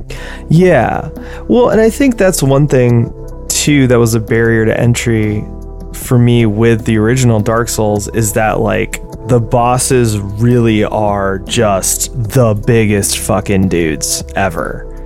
And like They are they are very big dudes. Yeah. yeah. And so like people love the boss fights in this whole series. And that's like and that's a good thing to talk about. It's a good segue into talking about just the bosses in this game. But like yeah. people love the boss fights in this whole series. And when I first played Dark Souls, I have to say I was a little underwhelmed because like you, I do like the smaller bosses that have a little more flair and a little more strategy to them.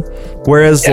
like so I've never played like an MMO ever in my life. Okay. I think when I was in middle school one time, I played Asheron's Call for like 10 minutes, and I was like, I don't get this.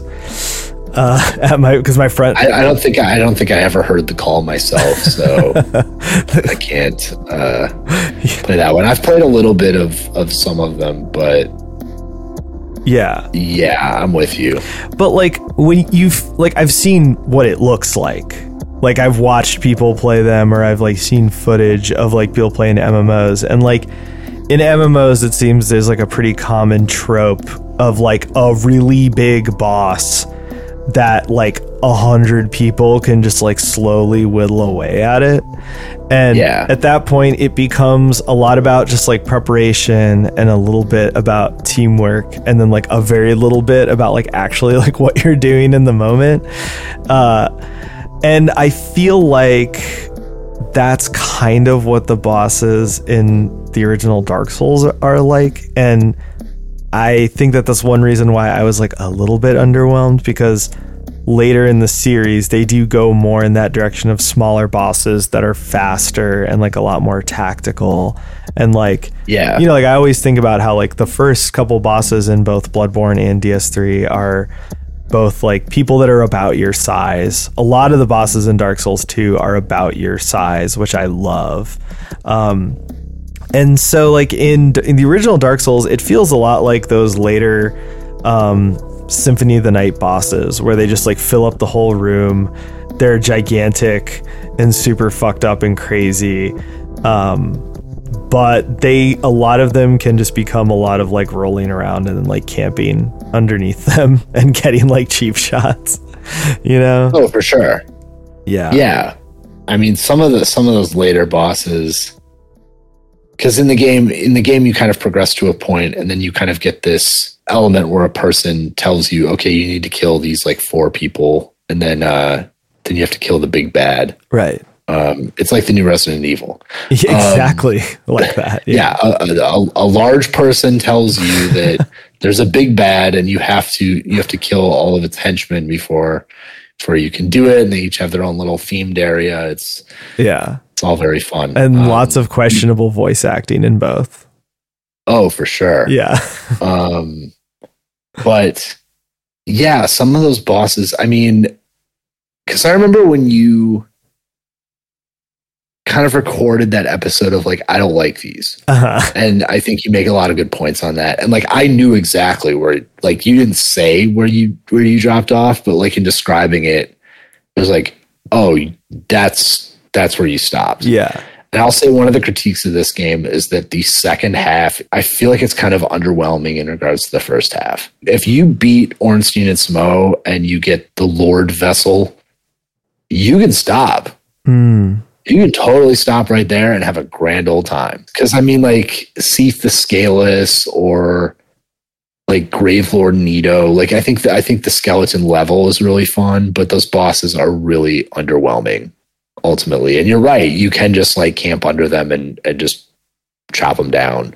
Yeah. So I'm glad that in the later games they included a lot of uh, kind of more human enemies, and this one has some kind of optional stuff. Like it's not really a boss, but one of my favorite things to fight in in Dark Souls is Havel. Oh yeah. My first playthrough, I, I picked the key. I always pick the key at the beginning Always pick the key. And- yeah. always pick the key for sure. And uh, you can open that door hmm like right away in the first level. And here's here's another character, uh, similar to you, with the biggest hammer you've ever seen, Right. and you just get wrecked immediately after going through like a whole gauntlet of people throwing fire at you and shooting arrows at you, and it's the whole thing. And then this dude just like one hits you. Yeah. And once you kind of go back to him and fight him, it's really fun Yeah. because you can't just get under him and, uh, you know, just hack away and, and dodge his skeleton friends or whatever. It's like, okay, I need to watch what he's doing. Uh, that hammer can come in any direction Yeah. and there's strategy involved. So it is kind of a weird thing that this kind of optional, not even a boss guy is far more fun and enjoyable to fight than like the biggest big bads of of the whole game. Right.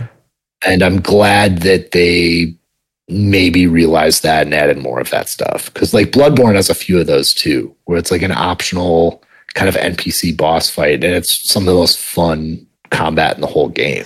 Oh, for sure. I think you can see throughout the whole series that they keep tuning it more and more to be like this kind of like really exciting one-on-one fight with an enemy that is Yes. pretty close to your size. And that's like Sekiro is a whole game made out of that, you know. I still need to play that, but yes. Yeah. And I I think that yeah, a lot of my favorite fights in Dark Souls are also non-bosses. Like I like the the sort of like scripted invasions that happen.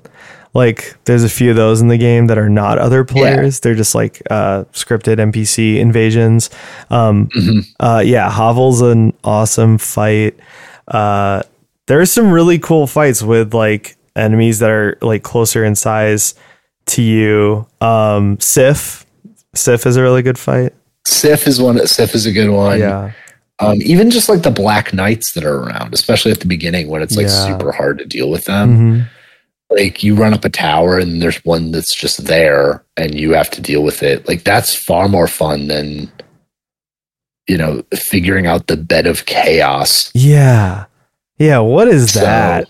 That was just like weird, you know. Um, that was a that was I think I, I'll give it a you tried on that one. Like okay, let's let's give it something different. Like okay, it's kind of a puzzle boss, and a lot of these games do have kind of that one puzzle boss. yeah. but yeah, not fun. Yeah. It's just Not fun at all. No, it's not fun. And it's funny cuz they even like they made it so that you can beat it while dying multiple times and it's the only boss in the game like that, which Yeah, makes me think that they kind of knew they fucked up.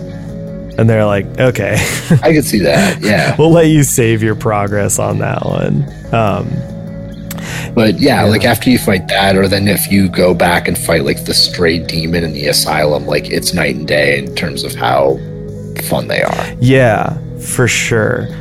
One thing I will say, you know, in defense of that kind of later part of the game after Ornstein and Smough and Anor Londo, which I didn't fully finish. I did everything in the game up to the last two bosses. Uh, Okay. and then I got sick of getting knocked off of narrow walkways, and I was just like, I'm moving on.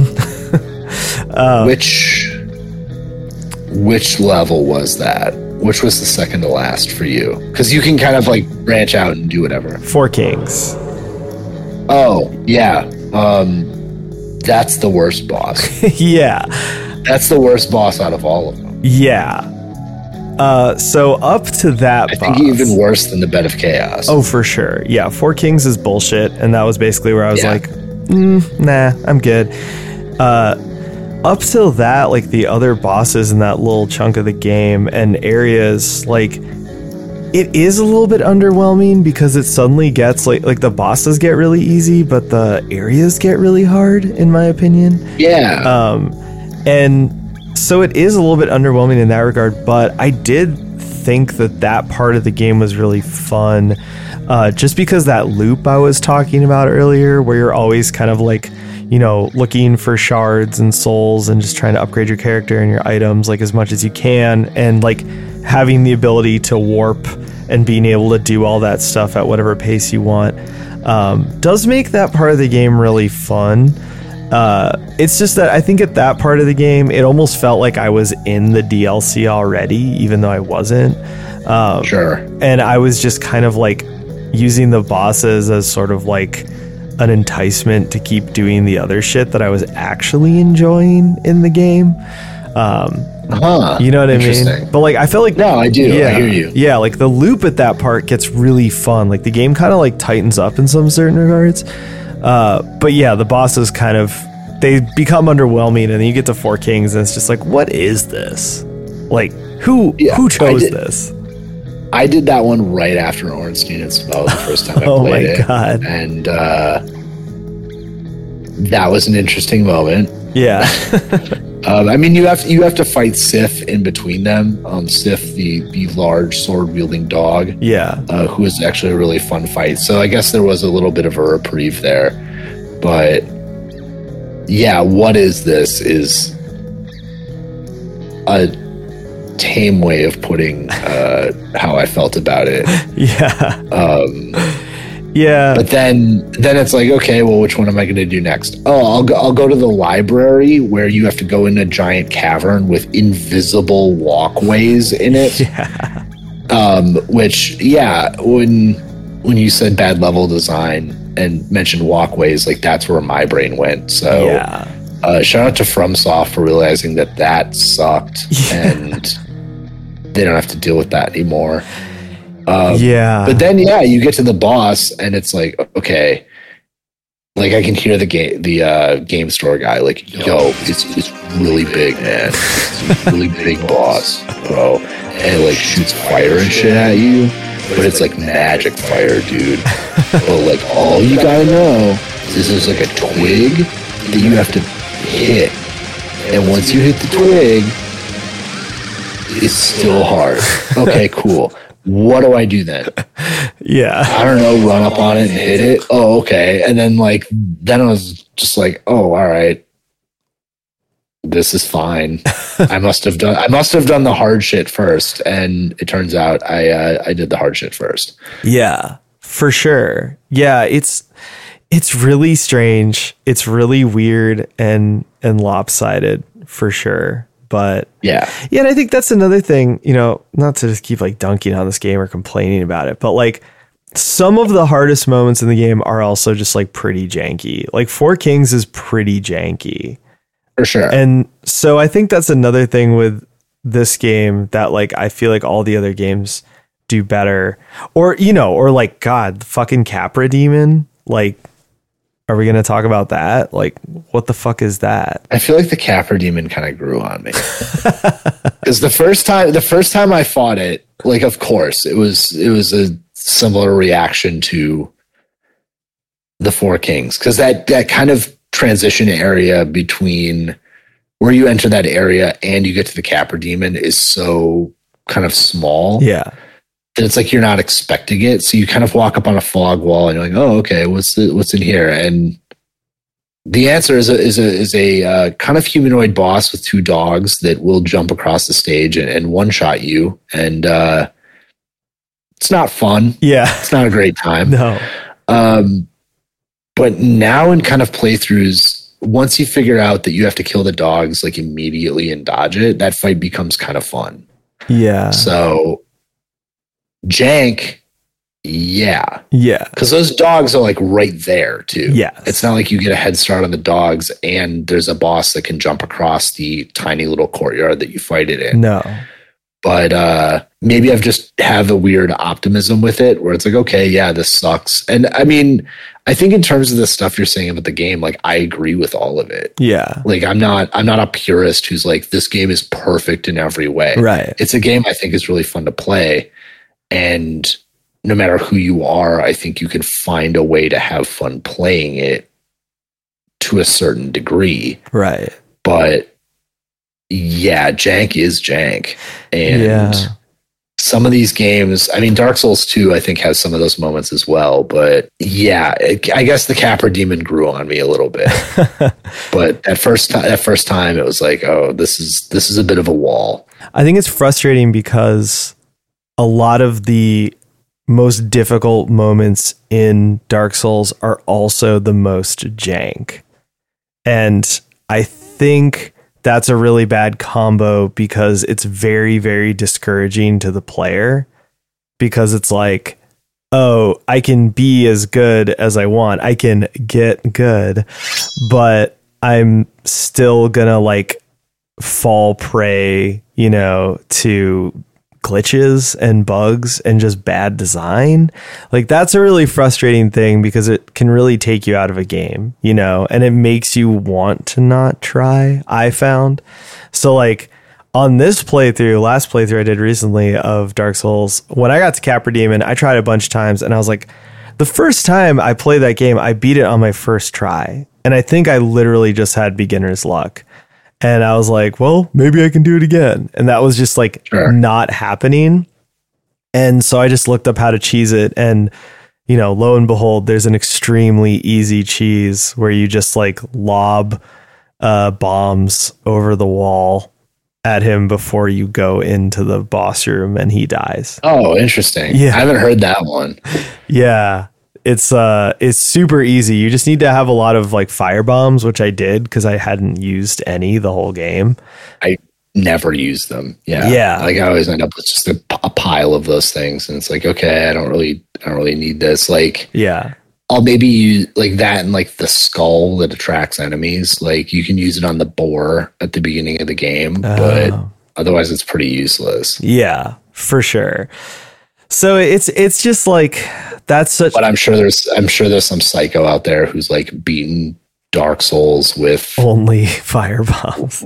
only fire bombs and with like a upside down modded virtual boy controller or whatever. So like Yeah. shout out to you, man, like or whoever. Good job. Uh, good job, gold star. Um, yeah. but in the meantime, yeah, those things are useless. Yeah, for sure.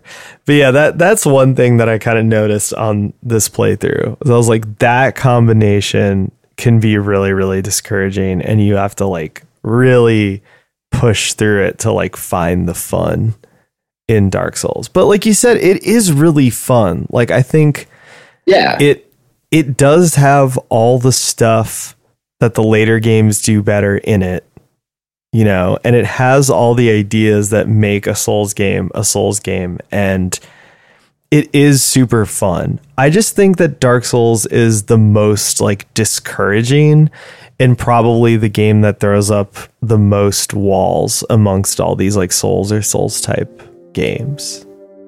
Does that seem fair or accurate? Yeah, I think it does. Um, once again, like coming from someone who played that one first, yeah. I may not see it as much, but thinking back on like, yeah, like Dark Souls 3 or Bloodborne or some of those things, yeah, the barrier to entry on this one, especially if you're going down like the online route and trying to engage with that element of discourse around it, it it can certainly be discouraging. Yeah. But the others yeah and it's it's been so fun to play the others and realize how much they've improved on it while still maintaining like the get good element of it. Yeah. Because it's not like you can play any of the other games and and suck at them. I mean you can of course but like you you still need to do the thing yeah. that we saying but yeah it's a lot more fun to do the thing in those. Yeah. I'm with you on that. Like yeah. you know, I like the game, but yeah. would I necessarily go back to this one over over some of the others? I I don't know. Like like I'd probably just play Bloodborne again. yeah. for sure i do also think there's an effect of like which one you got into first you know? Because i For think sure. that's the game that is kind of going to like define what you consider to be like a good souls game. Because like the way that you say that about dark souls that's how i feel about bloodborne. And so like you know playing dark souls 2 and dark souls 3 uh, and even Sekiro, I was kind of like, you know, there's things about all of those games that I like significantly better than Bloodborne, but I don't think any of them are as good as Bloodborne. Because, like, to me, in my mind, that's just like what these games should be, you know? And I, Sure. and I think, like I said earlier, it is such a unique style of game and it's so bracing and it requires like so much of the player that I do feel like the one that you get into is going to kind of like color uh, every other game like this that you play. And you're going to compare it Absol- to that, absolutely. you know? Yeah. Yeah. But you know, sometimes those those later games are so much fun that the anchor is still there, but you can appreciate the other elements of it. Like I'm sure there are people out there who are like, "What do you mean the combat's faster? yeah. What do you mean I can find humanity everywhere?" And like, whatever. Yeah. Like I see that and I appreciate how and I, f- I feel like I just said this in terms of um, the it still maintains what makes those games what they are, Yeah. but it's so much better designed. Yeah. So, like I've seen people who are like, oh yeah, Dark Souls 3 is like the easy one. Yeah. And it's like I don't think it is. Maybe it maybe it feels easier to me because it's a better thought out and designed version of Dark Souls 1 yes. And I can appreciate that. So Yeah. none of them none of them I mean I like I said I haven't played Sekiro yet, so maybe my opinion will change. I'll I'll come back on here and be like Dark Souls 1 is the only one that matters. Like fuck all of you. Sekiro just But- ruins the whole series for you. Sekiro ruins the entire thing for me. but like the mechanics are finely tuned, but they're still what it is. Yeah. And that's great. Yeah, I think that none of these games are easy. And I've said that before. No. The conversation No. about which is harder than which or which is easier, it's fucking pointless. Like, Who cares? who care? Yeah, big who care. Um, but yeah, I think it is what you're saying, where it's just like, how easy is it to get into? How well designed are the levels? And I think that's what people got pissed at with Dark Souls 3. We're like, there's bonfires everywhere, and like you could just warp wherever you want. Like, oh, the bosses are are, you know, not janky. And it's like, yeah, dude, like that's called the game design getting better. Like, get with it. and they'll still kill you. Like, Yeah. you can, yeah, there's a bonfire just over there, but um, there's some like big eyed poison thing that's going to kill you if you like go out the wrong door. So, like, it's fine, man. Yeah. Like, it's, uh, yeah, it's, it's not an easy mode. No. It's all of that shit is still there. Like, Yeah. okay, there's there's three bonfires in the giant poison lake that will kill you if you tr- even try to explore without something on, like a ring on. yeah. Oh no! Like, are you really like? Oh no! I wish there was only one. Like, this is this is easy shit. And if that's the case, um, I mean, I'd like to hear you out and and hear your worldview, but it's it's not the one I have. Yeah, for sure. That's a good. That's a very good way to put it. But yeah, I think that's another thing too.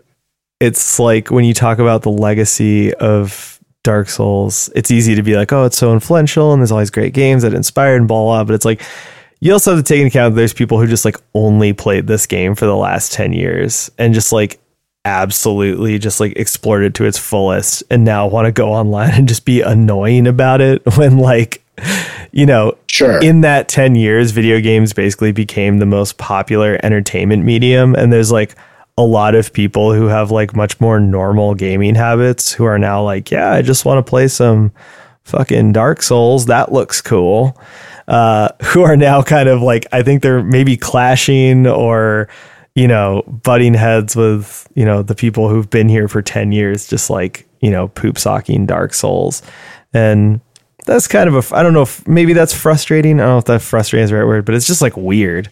Where it's just like, yeah, man, just let people live. There's a bunch of these FromSoft games that are just legitimately very fun to play once you get past that initial barrier of like, okay, how do I play the game? How do I interact with the game? And uh, yeah, that's always going to be just like really good, you know. And it's going to be more Agreed. fun, you know, than just like, oh, let me play the most punishing game in the series, you know. Yeah, and I mean, I think that applies to. I mean, that's like I think of that less of a like thing with this community, but that's just like everything on the internet. Yeah. and like I'm not gonna pretend I haven't been like the the person who's been like super trying to get into every like dig as deep as the hole goes and like oh this is like the best thing like we've all been young and stupid before Right.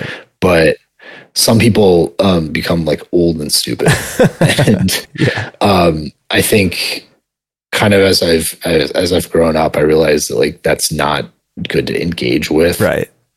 in any way because there yeah there are people who just define their entire lives based on like the media they consume which i guess a number of us do to some point like in terms of like music and things like that but yeah if you engage with that group of people eventually like everything's not going to be fun Yeah.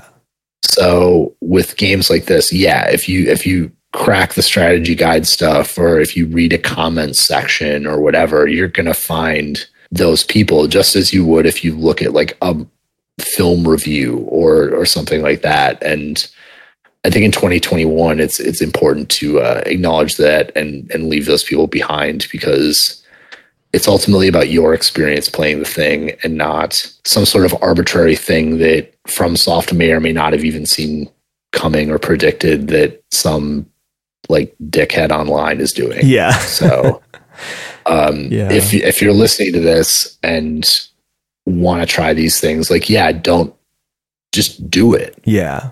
Just do it and engage with it the way that you want to engage with it and don't wade into those waters. Yeah, a hundred percent. Because I think that the other big thing about these games that always comes up is just like the worlds and the aesthetics that are in these games are all like fantastic. Yes. And like even going back to the older ones where like, you know, the design is a little more like dark and gritty in a way that maybe isn't as like uh, you know, fashionable now and the graphics tech isn't as nice as things are now. Like the worlds are just still amazing. They're like these crazy, destroyed, grim, dark, low fantasy I was waiting I was waiting for grim, Grim dark. dark, yes, baby. Yeah.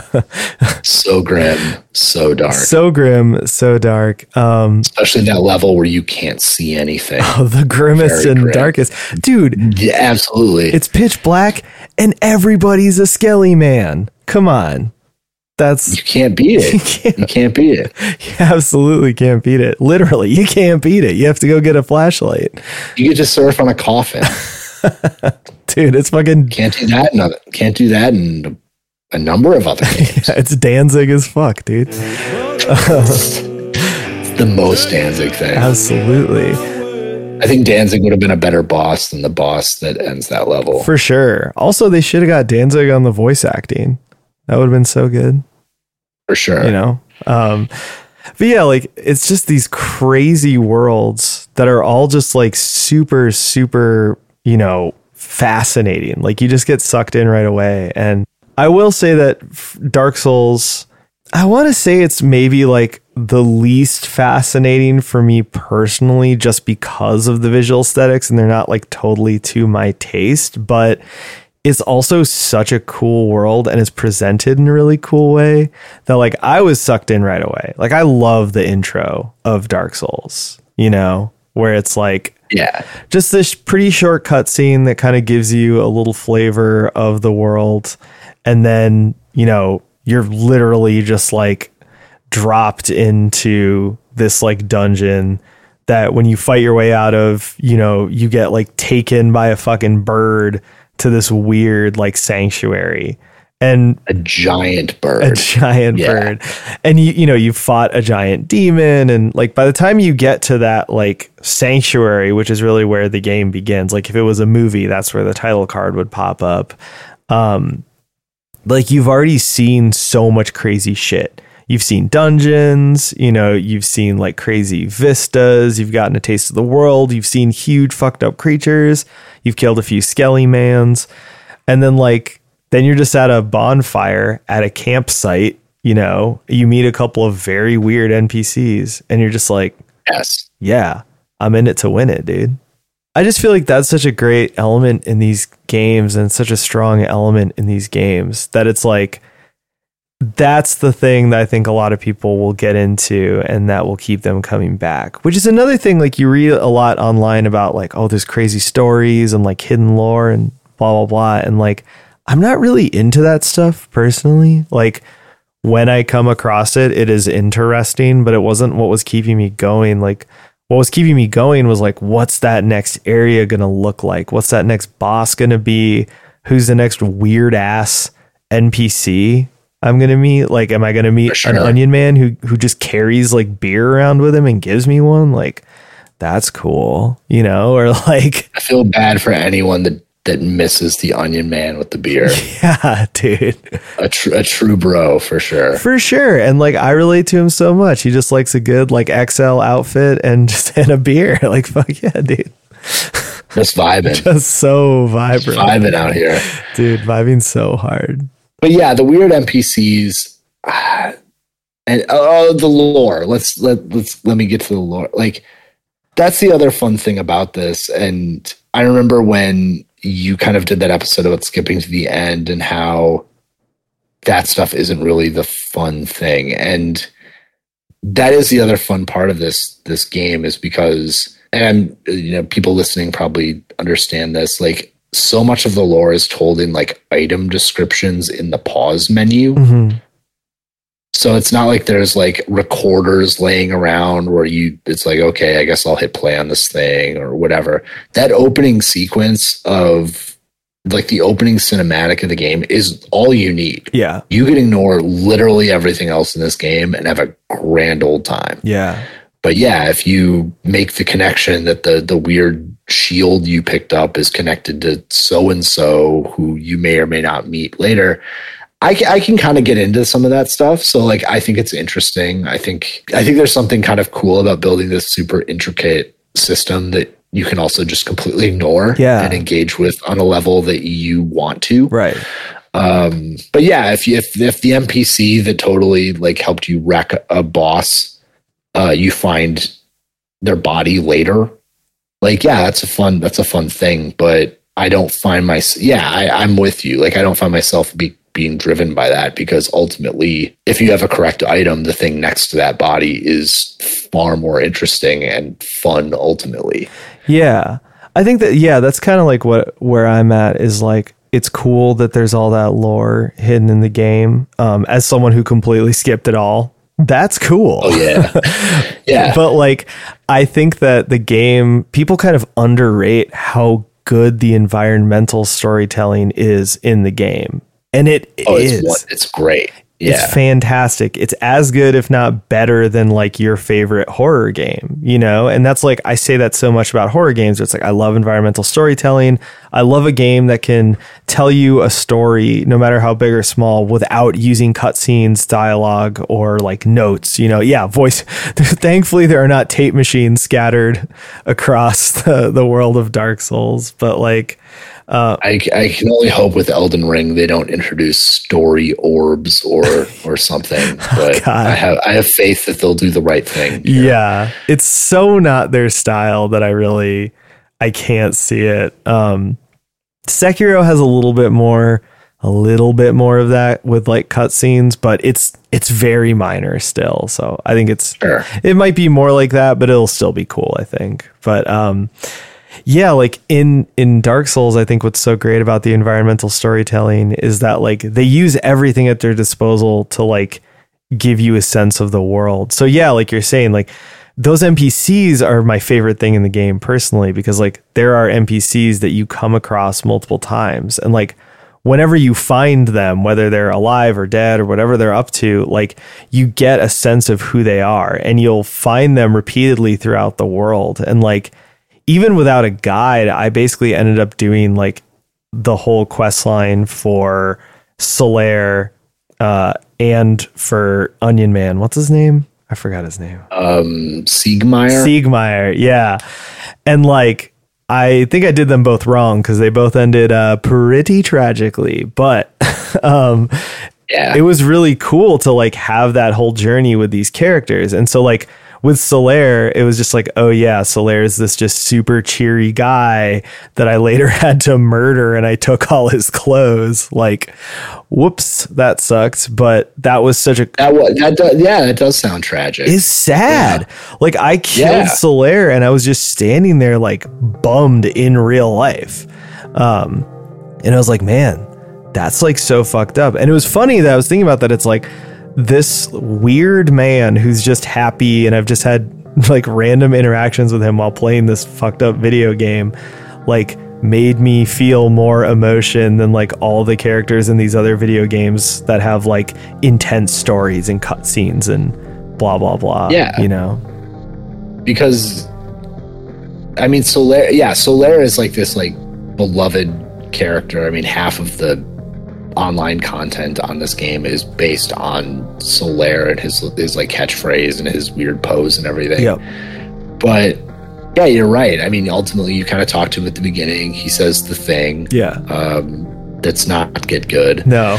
um, because he's not there to tell you to get good. He's there to help you out. And yeah, I, I've I've saved Solaire and I've I've killed Solaire, but regardless, like rounding the corner and seeing that summon sign there is like always awesome. Yeah. Or or the like uh Siegmeyer, the onion guy. Yeah. Like he, you don't summon like, I think you can summon him at some point. Maybe that's the third one. Yeah. But like you'll just see him like chilling somewhere. Mhm. And it's like, oh, that's the best. Yeah. Like I just I just fought 30, you know, poison fire slugs or whatever and here's my friend out here just chilling. Like it's great. Yeah. And yeah, it, those those storylines and Siegmeyer's is uh, tragic in the end no matter what happens. Um, Right. it's such a fun way of dealing with it rather than yeah like uh, i mean there's kind of the hub area in later games where people people come back and and talk to you know you find someone they go back to the hub and you can kind of hang out or gain insight from them whenever and that can be fun too but i think the way in this game how those it's such a punishing environment it's such a crazy broken environment and whether you're playing online or not, just having that NPC just kind of show up is, yeah, it it's like, oh, things are gonna be all right now Yeah. until they're not. But you know, Yeah. it's great. Except for except for uh, Knight Lautrec, who is the worst. Yeah. Fuck that guy. We hate that guy. I think I think when I think of kind of jank, obtuse stuff in Dark Souls, like I think about that guy. Yeah. For Because sure. if you don't, if you don't kick him off the ledge when he shows up in the hub, it throws a massive wrench into the, in my view, like a pretty big wrench into the game that requires a lot of time and and skill to unwrench. yeah. Yep. That is correct. So that dude sucks. Um, onion dude, onion guy, great. Solaire, great. Uh, the giant cat that lives in the forest, Amazing. uh, super cool. yeah. Um, giant blacksmith, he's just there to be your friend. Yeah. Uh, that's all good. Yeah, for sure. It's it's really really cool how the game does those storylines, and you know even Lautrec actually, I like that storyline, and I stumbled into it both times and was like, "Fucking shit," you know, because it's like, I oh, I like it. I think it's a cool storyline. I Yeah. just don't like dealing with it, and I'd rather just get rid of him than revisit the kind of interesting character connections and and pacing of of that storyline. oh yeah, oh I, I agree for sure, but I just once again I think it's kind of underrated how the game does all of that in its own way and its own style. And you can play the game and absorb that and be really wrapped up in this weird, kind of beautiful but destroyed fantasy world without having to dive deep into item descriptions or watching YouTube videos or Right. whatever. Cause like, yeah, I skipped all of that and yet I still think that the storytelling in Dark Souls is is great. And, and that continues across the series. Like I think all the games kind of have that same vibe and so far I've I've loved all of them for for different reasons but yeah the the world of Dark Souls is just incredibly dark and bleak and horrible and I think Grim. and grim grim and dark and grim dark yeah. And I think it's definitely notable for that reason, but it's also another reason why it might be sort of hard to get into because it it doesn't have the fun like Spirit Halloween vibe of Bloodborne and it doesn't have the more colorful vibe of Dark Souls 2 or 3. Um, you know, so there's a little bit of a of a barrier there if you're going back and playing it now, you know. Advantages and disadvantages for sure. But yeah. I mean, yeah, like I I teach visual communication and one of the main things of that of course is show don't tell. Right. And this game nails it. Yeah. Like you can you can read a lot, you can be told a lot of things, but yeah, all of those environmental clues and design elements just really elevate the thing beyond just grim dark fantasy land and it's it's really fun to see all of that Yeah. and see someone do it really well Yeah. In not just this but I think in the other games too. Like I think Bloodborne does a great job of it as well. Yeah. So, Yeah. I think good job FromSoft. yeah, once again, good on you. Uh, I think that Bloodborne just has a really unique and fascinating world so that it makes all that stuff even more compelling. Like, I think that Dark Souls does kind of tread into territory that might be familiar if you like 80s like manga and anime. Uh, Yeah. So it is something that you may have seen before. Whereas like Bloodborne, for all its inspiration that it pulls, like specifically from Castlevania, there's really isn't anything like that particular world. But yeah, Dark Souls is No. very much in that like Berserk, Record of Lodoss War vibe, you know? Very much so. Yeah. Yeah. Which is not something I always go for. I'm famously not a fan of Berserk and people always give me shit for it. Um, which is funny. But uh yeah, like they they do that kind of vibe. So it's something that you have seen before, which I think is maybe why some of the other games like have more of that like power to them. You know, even Dark Souls 2 which feels a lot like the PS2 era FromSoft stuff where it's a little bit more colorful and like magical or something. Um immediately to me kind of hit me in a way where I was like, "Oh, I'm into this," you know, but I don't know. Maybe that's just me. No, I mean it, it, it ultimately depends on what you bring to it. Like Yeah. I do like Berserk Mhm. and I liked the kind of elements from Berserk. I mean, some of it is just straight up copped from Berserk Right. in Dark Souls 1 specifically. Um, but then when I played the second one and I popped out on, you know, Majula and saw the Wave Race Ocean Yes. and all the all the fun fun people and those awful super tough pigs and everything, like I was into that too. Yeah. So, I mean, it's variations on a theme, Yeah. but they're very cool variations. So, What is with the pigs? I like to see it. What is with the pigs? In Majula, I dude. can't even come up with like a joke answer for that. It's the weirdest they're there. There, there's there's a jank uh, encounter right there Oh yeah. because you're in the, you're in the hub town. It's all good. The sun's out. The waves are laughing up, and there's these, these just tiny little things with three thousand hit points that will not leave you alone if you look at them. Yeah. That's jank. yeah. That There's some jank. there's some definite jank in Dark Souls too. So when I played when I played Bloodborne, I was uh, happy about the minimal amounts of of jank in that game. Yeah, Bloodborne is is very low jank. Dark Souls 2, Yes. you know, Dark Souls 2 definitely has jank, but I'm finding that because the level design is larger and you have a you have more control over some of your character's stats and are able to tweak certain things that I'm finding that I don't mind it as much as I did in Dark Souls. Interesting. Yeah. because I feel I feel like I may have a more standard opinion on it. That there's far more like gank encounters in Dark Souls 2, Hmm. and I don't appreciate that as much because it just feels like okay, there's not. You don't open the door and it's like Havel is there with his hammer or whatever.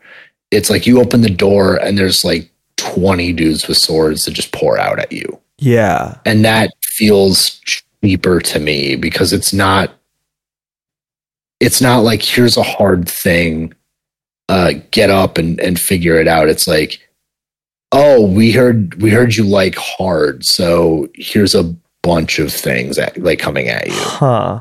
and that's not as fun Hmm. for me Yeah. but That's so interesting because that it's much easier for me to wrap my mind around like doing crowd control on a bunch of weak enemies than it is like trying to fight a lot of the tougher enemies in Dark Souls while also trying to not fall off a ledge. I'll give Dark Souls 2 credit in the fact that there there aren't a lot of ledges uh, involved with some of these. Although I think the big one, which is kind of in that upper Bastille Oh, sure. uh, near near that boss, like there's some there's some spots to fall off there, but Yeah. not as much. So yeah, I can appreciate that there aren't ledges involved, but still it feels more like a we heard you liked hard games, so here's just a bunch of shit to deal with Huh. instead of hey we heard you liked the difficulty of this so here's a difficult thing for you to solve you know Yeah. and i guess i'm more about like i find the solving of the of the hard area more fun than just like all right i guess it, i guess it's time to to crowd control Hmm. so i guess that's where i'm That's so interesting. Yeah, I mean, that'll be interesting to talk about when we talk about that game cuz like I oh yeah I'm okay. I'm finding Dark Souls 2 to be much easier than Dark Souls. And like where are you in the game right now um I like I said, I feel like I'm about like 15 hours in. okay I'm at Earthen Peak. okay Um, so it looks like I'm a. This game looks long as fuck. Is that correct? It's yeah, it's pretty long. Because like, I mean, like I said, I'm 15 hours in, and just looking at the table of contents of a strategy guide, it looks like I'm like a third of the way through the game, which is crazy. Because it's like, Yes. okay, this is l- well, but you know, also I think Dark Souls is quite a bit longer than the main quest of like Bloodborne and Dark Souls 3, which is another thing I like about those games that they are a bit shorter. Because like, Mhm. I think Dark Souls is a bit too long. I kind of was. That's part of the reason I stopped. Was like I was frustrated, but it was mostly just that I was like, eh, I'm kind of like over this game. It's getting a little bit boring, so I'm just gonna like Yeah. dip. Um, but yeah, so I'm about a third of the way through Dark Souls 3. Uh, we'll see how far I get if it really is just like a monstrosity that takes that many hours to beat. But I'm I'm interested to to revisit that with you as you play through it because I will yeah I'll say in terms of the length it may be more on par. I mean it's definitely more on par with Dark Souls one than than like Bloodborne or something like that. But it it definitely feels longer. yeah, it's probably just too long because once, like I said, I think Dark Souls is a bit too long. I think these games hitting Yeah. hitting like 30 hours in the main quest and then having side stuff in DLC, I think is kind of like the right length for these games. Because then you can play that and then decide if you want to keep playing or save it for a rainy day or whatever. Yeah, for sure. Yeah, so I think that those early games are probably just a little bit too long in the main quest. But I think with Dark Souls 2, not to fully just pivot towards this, but I, Sure, I think sure. that with Dark Souls 2, I I'm finding that combat style to just remind me a lot more of Bloodborne than DS1. And so I'm just kind Huh. of it's like kicking into my like bloodborne habits. So like the crowd control and like navigating levels and all that stuff just feels a lot more comfortable to me. I will say that i was happy that you gave me the tip that i need to put you know points into that adaptability stat um or, or whatever it's called. It's yeah. that that this this stupid hidden mechanic that they put in the second game. Yeah, that is stupid. Yes. Yeah, for sure. Uh, but yeah, there's basically a stat you have to put points into in order to have like enough invincibility frames in your dodge roll. So if you don't, your dodge is like useless, basically. Um, so like putting stats into that and then putting a ton of stats into whatever raises your equip load has been really helpful because I basically set it up like it's Bloodborne so that I have like a main weapon Nice. and an alt weapon and I can literally just play it like Bloodborne and I've found that to make the game like super super fun and a lot easier. I think that's another thing too. A reason why I think the mechanics are really nice in Dark Souls 2 is that like they changed the equip load mechanic so that it's a lot more of a spectrum than it is just like hard limits. Like you have to be under 70%, but then under that it's just up to like how much stamina regeneration you want and like it mm-hmm. doesn't affect the invincibility frames. That's like your adaptability stat.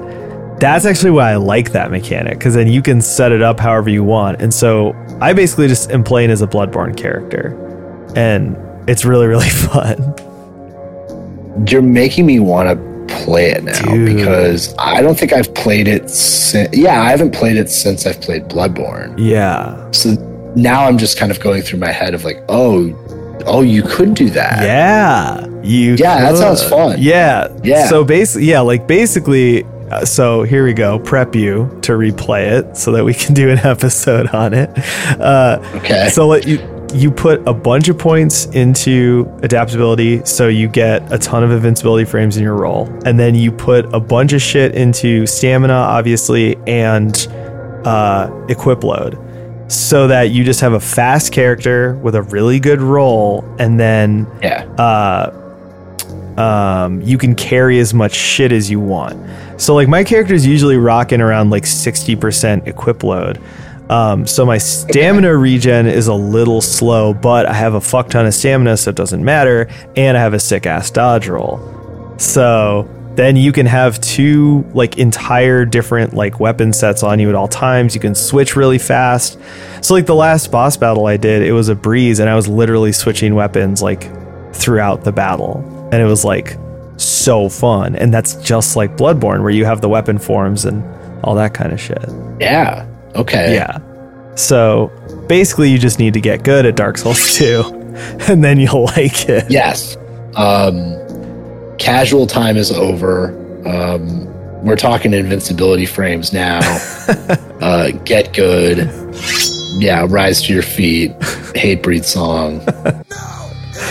Do the thing. Okay, there we go. Perfect. But yeah, um, that sounds that actually sounds like a really fun way to play it. Yeah. And now that I've played the games where that's kind of the norm, yeah, I might try that out. Yeah, you really should. And also, do you have a? Do you play on PC at all?